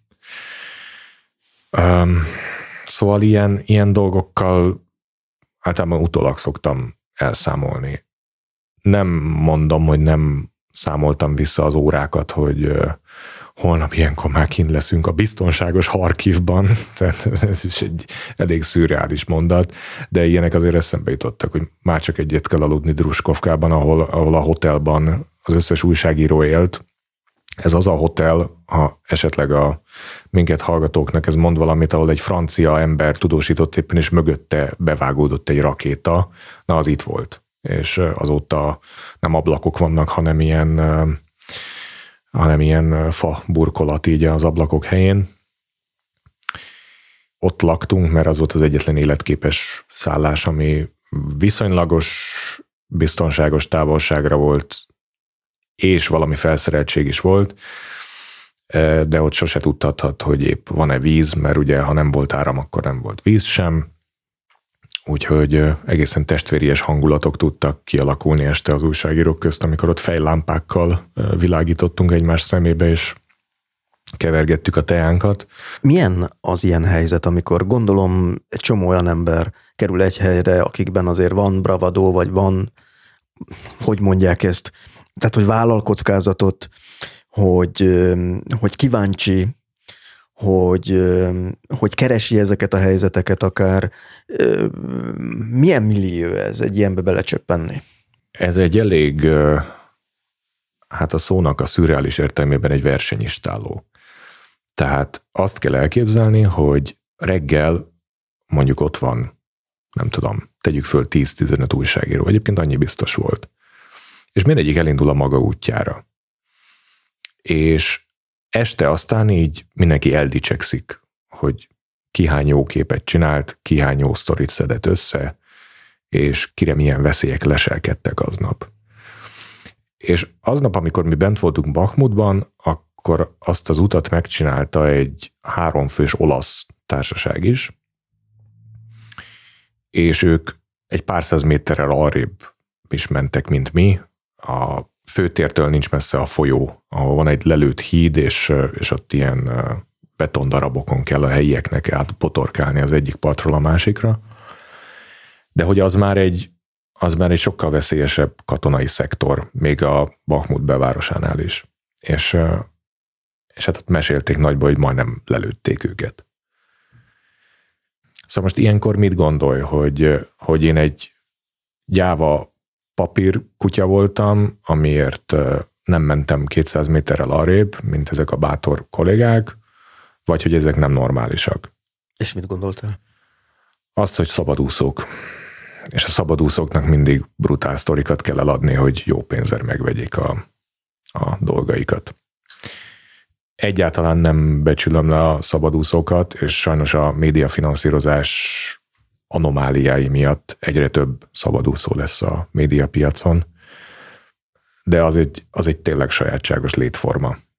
Ez azt jelenti, hogy ugye ők nem kapnak állandó fizetést, és ezért, hogy el tudják adni jó pénzért azt a szorít, hogy fedezze azt a költséget, amibe ez a vállalkozások kerül, ezért minél extrémebb helyzeteket kell keresni? Olyan helyzeteket kell keresni, igen, ami megéri az adott szerkesztőségnek, aki ezért az anyagért remélhetőleg fizet, tehát hogy azt lássa, hogy az több, mint mondjuk a, a hírügynökségi fotóanyagok. És egyébként mondjuk a hírügynökségi fotós anyagok is elég jók. De hogy még annál is exkluzívabb, és annál is a, az arcvonalhoz közel levőbb, annál is extrémebb, akkor esetleg meggondolja, hogy fizessen érte. És itt azért csak, hogy a mihez tartás véget, egy átlagos fixer napi munkadíj az 300 euró. Plusz az újságíró fizeti neki a benzint és a szállást. Akkor itt két mondatban térjünk már ki arra, hogy mi az a fixer, mert nem minden hallgató tudja. A fixer az egy, úgy tudnám ezt jellemezni, mint a hegymászónak a serpa. Megkönnyíti és lerövidíti azt a munkafolyamatot, amit neked, mint odavetődő, egyszeri nyelveket nem igazán beszélő újságírónak hónapokba is eltelne, mire felkutatsz, hogy melyik katonai egységhez kin keresztül vezet az út, hogy ott kire kell mosolyogni, kivel kell keményebben beszélni, kire kell háromszor rászólni, hogy most már intézkedjen. Szóval, hogy ezeket a viszonyokat ott feltérképezni, az nagyon sok idő. És hogyha van egy ilyen adott időkapu, amibe te be kell, hogy férjél, esetemben mondjuk négy nap, ami egyébként nem olyan rossz átlag, tehát van, akik sokkal kevesebb időre mennek oda. Szóval, hogy ebbe minél több dolog beférjen, erre kell felfogadni egy fixert, aki jó esetben rendelkezik ezekkel a skillekkel, már vannak bejáratott kapcsolatai, és mire odaérünk, tehát mondjuk Kievből elmegyünk a Donbassba, ami mondjuk egy, egy napos út, addigra ő ezeket leszervezi. És hála Istennek sikerült egy olyan fixer szerezni, aki nagyon-nagyon ügyes volt ebben. Pont ezek az olaszok akarták tőlem elbitorolni. Tehát, hogy... Ilyenkor verseny is folyik a jó fixerekért ezek szerint? Hát igen, mert hogy ugye a legjobbak, akik már csinálják ezt 14 óta, azok tényleg a világlapokkal dolgoznak. Tehát egy ilyen kukorica Jancsi, mint én, aki így oda megy a kis magyar független szerkesztőségből, nekem már tényleg lutri, és a hozzám hasonló méretű médiumoktól jövők számára is lutri, de még a nagyobbak számára is amúgy, hogy mennyire életképes és ügyes egy ilyen fixer. Egy béna fixer az tényleg megkeseríti az életedet. Tehát ha azt látod, hogy nem, fú, de utálom ezt a szót, hogy proaktív, de itt talán elfér, tehát hogy, hogy kezdeményező, hogy, hogyha az egyik csatorna bezárult, akkor tudja, hogy merre kell kerülőúton folytatni ezt a dolgot embere válogatja, hogy erre valaki képes-e egyáltalán, és valaki van-e ennyire kreatív, hogy, hogyha bezárul egy ajtó, akkor azt vagy megpróbálja kinyitni, vagy, vagy valahogy megkerülje. Hát mondom, hál' Istennek szerencsém volt ezzel a sráccal, és ott próbálták maradásra bírni, hogy most miért mész ezzel vissza Kijevbe, maradj már itt velünk, mert a miénk az meg tök béna. Tehát, hogy látszik, hogy pénzt akar keresni, és nem, nem az érdekli, hogy, hogy ebből valami szülessen. Például az én cikkem, amit így, hát nyugodtan mondhatom, ketten összehoztunk, azt ő most a, azt hiszem az AP-vel, tehát az amerikai MTI-vel csinált utána egy anyagot, és nekik eldicsekedett velő, és az AP-sek megmondták a srác beszámolója szerint, hogy ez wow, hogy, hogy ti ilyet összeosztatok. Tehát, hogy, hogyha ez számít valamit, akkor van itt egy magyar újságíró, aki már elégedett veled. És azt hiszem a te cikkedet franciául is megjelentették a Courier hát, Internationalban. Igen, az, az meg elég, annak meg még jobban örült. Szóval, hogy ez, ez neki is elismerés, hogy, hogy létrehozott olyat, amit nem mindenki tudott. Úgyhogy igen, ez egy fixer, sokat segít, de ha, ha nem találod meg a jót, akkor nagyon sokat is ártat. Egyébként fixer kellett váltanom még Kijevben, mielőtt elindultunk, mert az, akit eredetileg találtam, illetve ajánlottak, hát a kutyámat nem bíztam volna rá. Itt azért rendben van, hogy... Elég sokszínű a fixer piac ez Igen. Szerint. Hajt az adrenalin, hogy ha nem is tűnik százszerzalékosan megbízhatónak, akkor is elindulj vele, de hát ez... Ez tulajdonképpen veszélyforrás is lehet, hogyha rossz helyre visz abszolút, egy, ilyen, abszolút. egy ilyen területen. ha belőle tényleg kiveszett a veszélyérzet, az... Mert hogy ez háborús körülmények között még ez is lehet, hogy ő már hozzászokott ahhoz. Pontosan, hát ezek az emberek, ezek gyakorlatilag heti váltásban mennek le a, a frontra.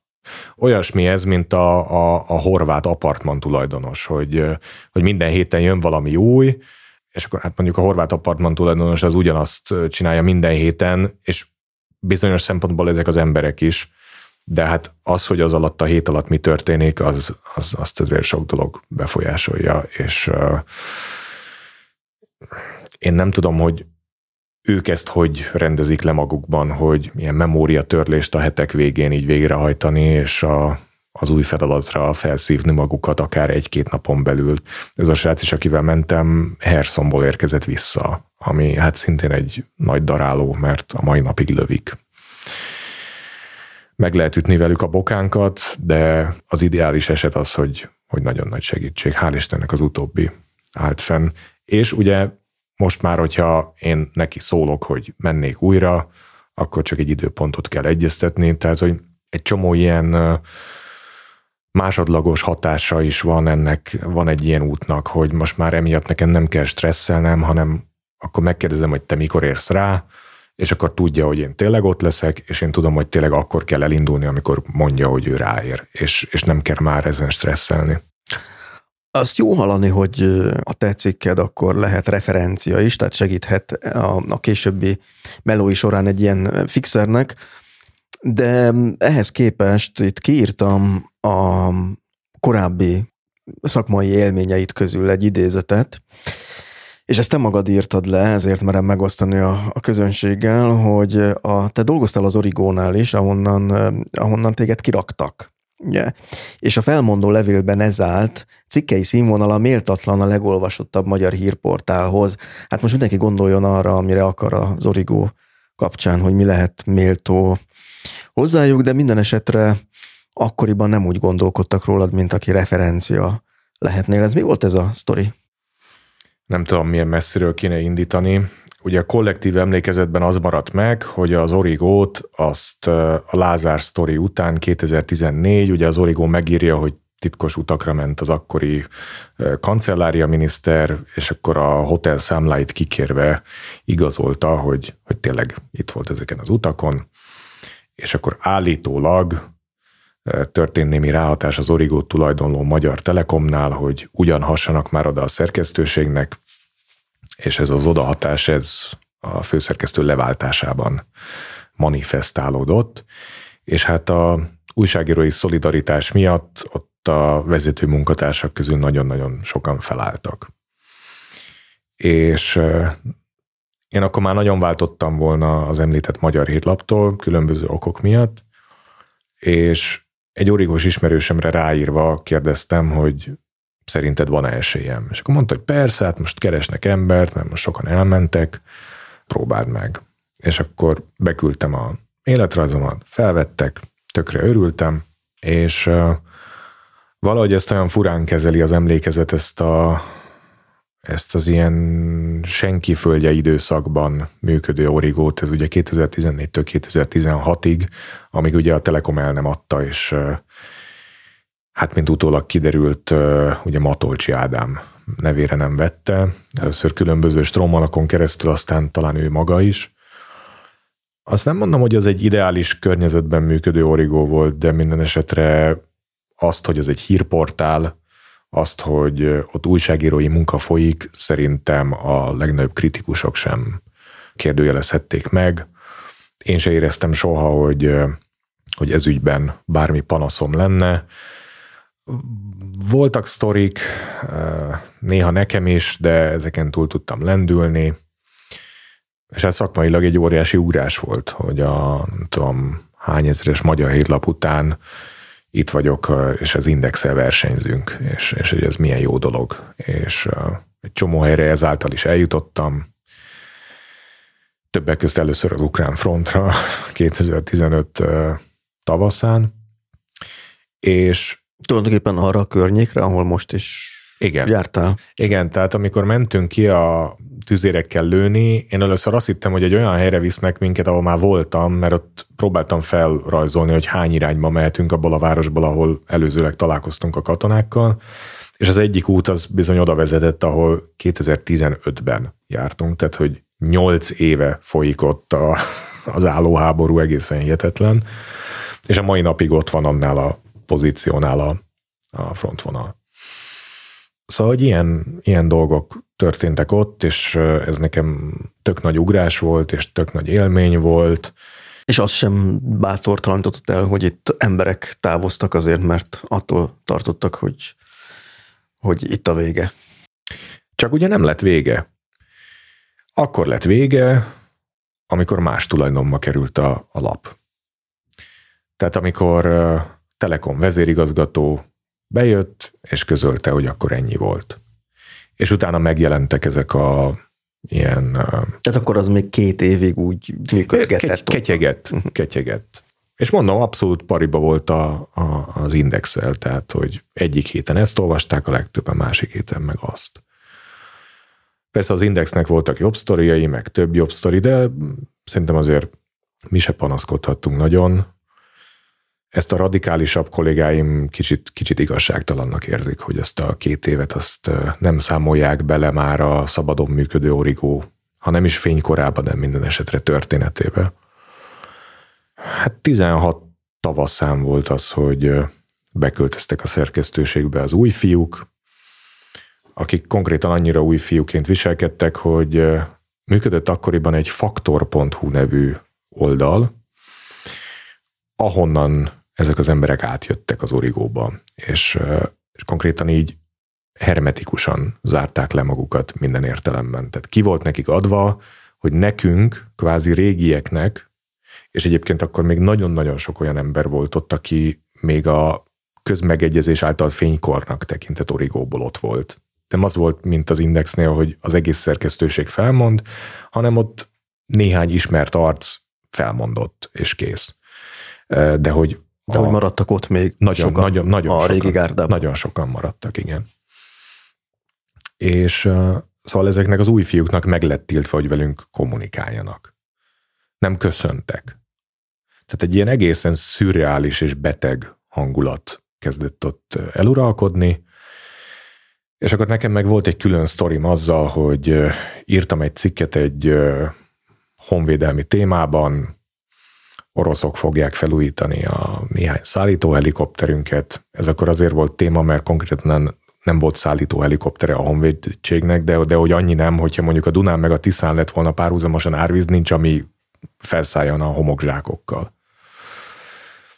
Én ezt orosz forrásból tudtam meg, hogy végül ők nyerték a tendert, tehát hogy ott a, a HM-et én így megkerültem, és akkor ez megjelent ez a cikk, mindenki nagyon örült, készfogások, meleg szorítások fogadtak, mikor kilenckor bementem reggel, vagy ez akkor a reggel jelent meg. Láttad már a tévé is idézi, tehát hogy voltak ilyen kommentek, és akkor kora délután eltűnt a címlapról, és, és akkor éreztem, hogy ebből baj lesz, és akkor behivatott a főszerkesztő, és, és akkor ott közölte, hogy hogy hát ezt nem így kellett volna rendezni, meg hogy ő miért nem tudott erről, és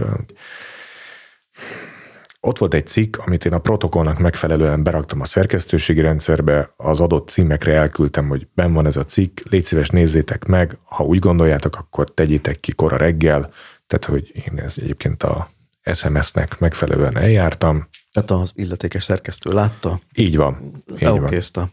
Legalább két szinten átment ez a dolog. Szóval ez ilyen mondva csinált indok volt, és akkor jelent meg a színen a mostani főszerkesztő, Gábor Lászlónak hívják, hogy itt talán először el is hangozzon ez a név ebben a, az Élet meg minden podcastban. Először és utoljára. Ideje volt már egyébként. Szóval az egy egészen félelmetes ember. Addig, amit írtam, soha egy betűt nem javítottak át rajta. Viszont amikor volt ez a honvédségi cikke sztori, onnantól mindenbe belekötve, de ilyen, tehát hogy, hogy ne abból a forrásból idézt, hanem ebből. És akkor ezt addig gondozták, szőrszálhasogatták, Szóval, hogy elteltek napok, és végül is aktualitását vesztette a cikk. És ezt nagyjából 10-15-ször eljátszották, és akkor összegyűlt annyi indok, hogy Vörös Szabolcsot ki lehetett rúgni. És akkor született meg az általad említett ominózus felmondó levél, amiben ez a mondat szerepelt, hogy nekem azért kell távoznom, mert a cikkeim színvonala ilyen és ilyen. És, és az én kirúgásom után kezdődött el nem sokkal az, hogy tényleg mindenkit eltávolítottak, és talán az akkori kollégáim közül talán, ha most megnézném az impresszumot, három-négy ember lenne ismerős. De azóta ugye nincs gond a színvonalal, mert néha a Facebookon beleütközöm, hogy UFO látogatásokról van az Origon. Igen, sztori. Hatalmas meg... mellek mutatjuk, és fölötte pedig, hogy Ukrajna megtámadta Oroszországot. Ugye, amikor visszavették Hersont. Ez volt a piros alnyomattal szedett Ja igen, break, mert hogy az cím. oroszok akkor már beleírták az alkotmányukba, vagy nem tudom hova, hogy az már Oroszország része, és az is marad. Így van.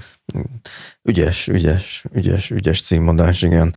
Egészen egészen elkeserítő, amikor, amikor én ott vagyok. Nem vagyok sokat ott, már mint a, az Origo címlapján, tehát uh, igyekszem septiben így, így átnézni, és uh, és újra meg újra elszégyenkezni azon, hogy, hogy mi lett ebből az újságból. Lehet, hogy a minket hallgató 20 éveseknek ez nem evidencia, hogy ez egy újság volt.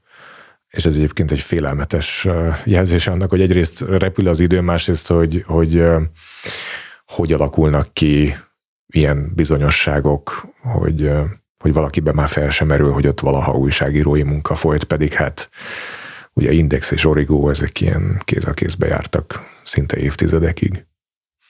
Az nem merült fel benned soha, hogy orosz oldalról is tudósítsa frontról? Hát egyrészt volt már ilyen, mert 2015-ben, mikor voltunk Kelet-Ukrajnában, akkor voltunk a Donetszki népköztársaságban. Nagyon nagy idézőjelek között mondom, hogy Donetszki népköztársaság, a szeparatista részen másképp.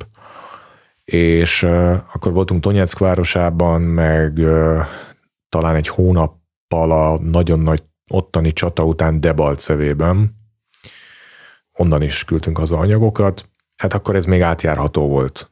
És február 24-ig egyébként a polgári lakosság az, ha nem is gond nélkül, de átjárhatott, a, ilyen koridorok voltak, amin keresztül Luhansk meg Donetsk közt meg volt a kapcsolat a mag Ukrajnával, hogy ezt most így, így nevezzem. De hát február 24 -e ezen is változtatott sajnos, és hát a kedvenc mostani kommentjeim most nem a hullazsákokat kifogásolták, hanem hogy egyoldalú. Ami persze egy elég didaktikus észrevétel, hiszen a frontnak van egyik, meg másik oldal, és én az egyiken voltam, tehát szükségképpen egy oldalú lett a dolog, de nem elviccelve a dolgot, ha a kedves kommentelő nekem elmondja, hogy kinek kell azt a levelet megírnom, ami után én engedélyt kapok az orosz megszállás alatt levő ukrán területeken való, az ukránok által garantált szabadságfokkal abszolválható újságírói munkára, majd utána kigarantálja azt, hogy én onnan élve kijövök, majd kigarantálja azt, hogy engem az ukránok még valaha beengednek a saját területükre, de nem csak oda, hanem mondjuk Ungvárra. Szóval, ha ez a pak így megvan lerajzolva, akkor én másnap már szedem a sátorfámat és megyek. De ugye ilyen nincs. Az orosz állami médiának szervezett sajtó utakon kívül, meg néhány ilyen katona bloggeren kívül oda nem mehet be senki. Nyugati tudósítás onnan nem született. Született Moszkvából a részleges mozgósítás után, született Belgorodból, ami ugye 50 kilométerre van a határtól, Harkivtól, meg egy szűk 100 kilométerre, és azt a várost keményen lövik, meg mindenféle spontán égéssel tűnnek el lőszerraktárak, és ismerjük ezeket a sztorikat. Tehát oda, oda elmehet, bár egyébként a belgorodi New York Times anyag is úgy kezdődik, hogy együtt száll levelünk a moszkvai vonatról a KGB-s, és valahogy sosem kerül száz méterre távolabb tőlünk. Na szóval, hogy orosz magterületeken is ennyire szabad az újságíró munka, hát akkor képzeljük el, mi lehet a megszállás alatt levő területeken. Valószínűleg egy világ kiállt azután, hogy hadd lássuk már ezeket a területeket, nem láthatjuk. Úgyhogy ennyit arról, hogy, hogy miért ide megyek, és miért nem máshova. Nyilván rengeteg szakmai érv szólhat amellett, hogy ha lehetne menni, akkor se te menjél, hanem egy másik tudósító.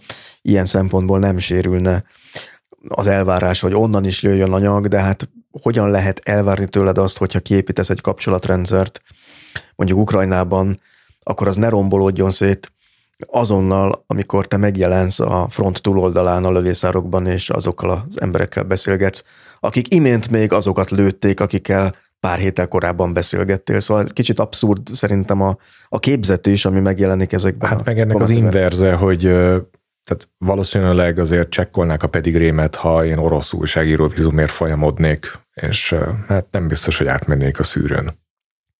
Ahogy említetted, alig vártad, hogy kijöjjél onnan, pár óra múlva ne legyél ott, de azok az emberek, akikről írsz, azok ott maradnak. Nem kísértesz, hogy mi lehet velük? Pitet posztoltad, erről volt szó a beszélgetés elején, de hogy mi lehet azokkal az emberekkel, akikkel beszélgettél?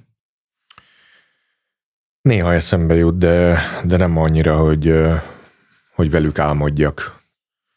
Ez része annak a folyamatnak, amit kérdeztél, hogy hogy lehet ezeket helyre tenni, hogy, hogy akármennyire barbár módon hangzik, de, de elfelejteni őket.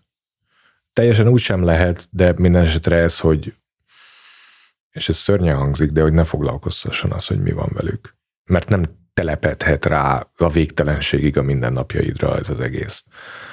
Nyilván megmaradt egy csomó kontakt, kezdve a bakmuti humanitárius dolgozóktól elkezdve az egyiket tudtam németül beszélni, tehát hogy ha nagyon szorul a hurok, rá tudok írni, hogy ott vagytok még, ben vagytok még, éltek-e még, stb. stb.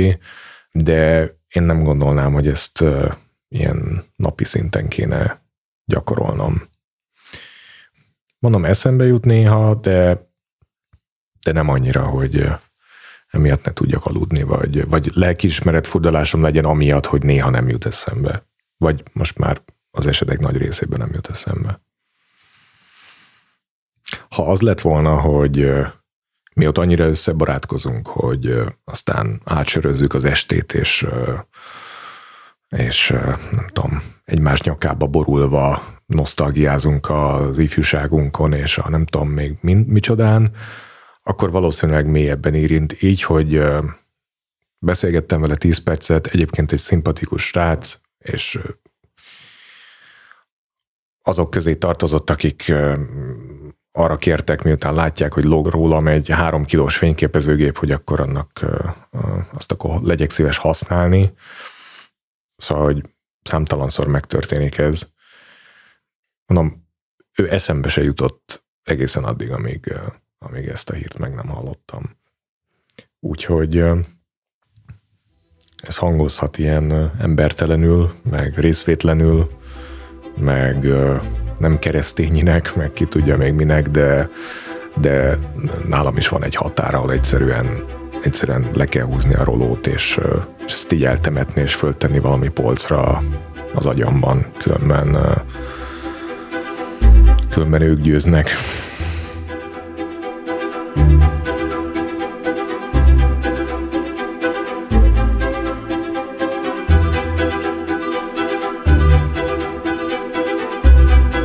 Ennyi volt mára az Élet meg minden, legalábbis ami ezt az epizódot illeti. Ez az adás is a hallgatók támogatásával készült.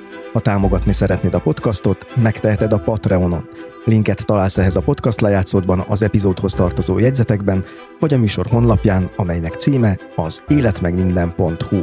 Itt feliratkozhatsz a podcast hírlevelére is, ez pedig a Stóz, amelyben azokat a cikkeket, filmeket, podcastokat ajánlom, amelyekre éppen ráakadtam, vagy rákattantam. A műsor weblapjának címe még egyszer az életmegminden.hu. A műsor stratégiai partnere a Válasz Online. Honlapjuk címe válaszonline.hu. Olvassátok és hallgassátok őket is, hiszen nekik is van podcastjuk, a Heti Válasz. És itt az adás végén, a főcímzene elhalkulása után meghallgathatod a műsor további szponzorainak egyébként hasznos üzeneteit. thank you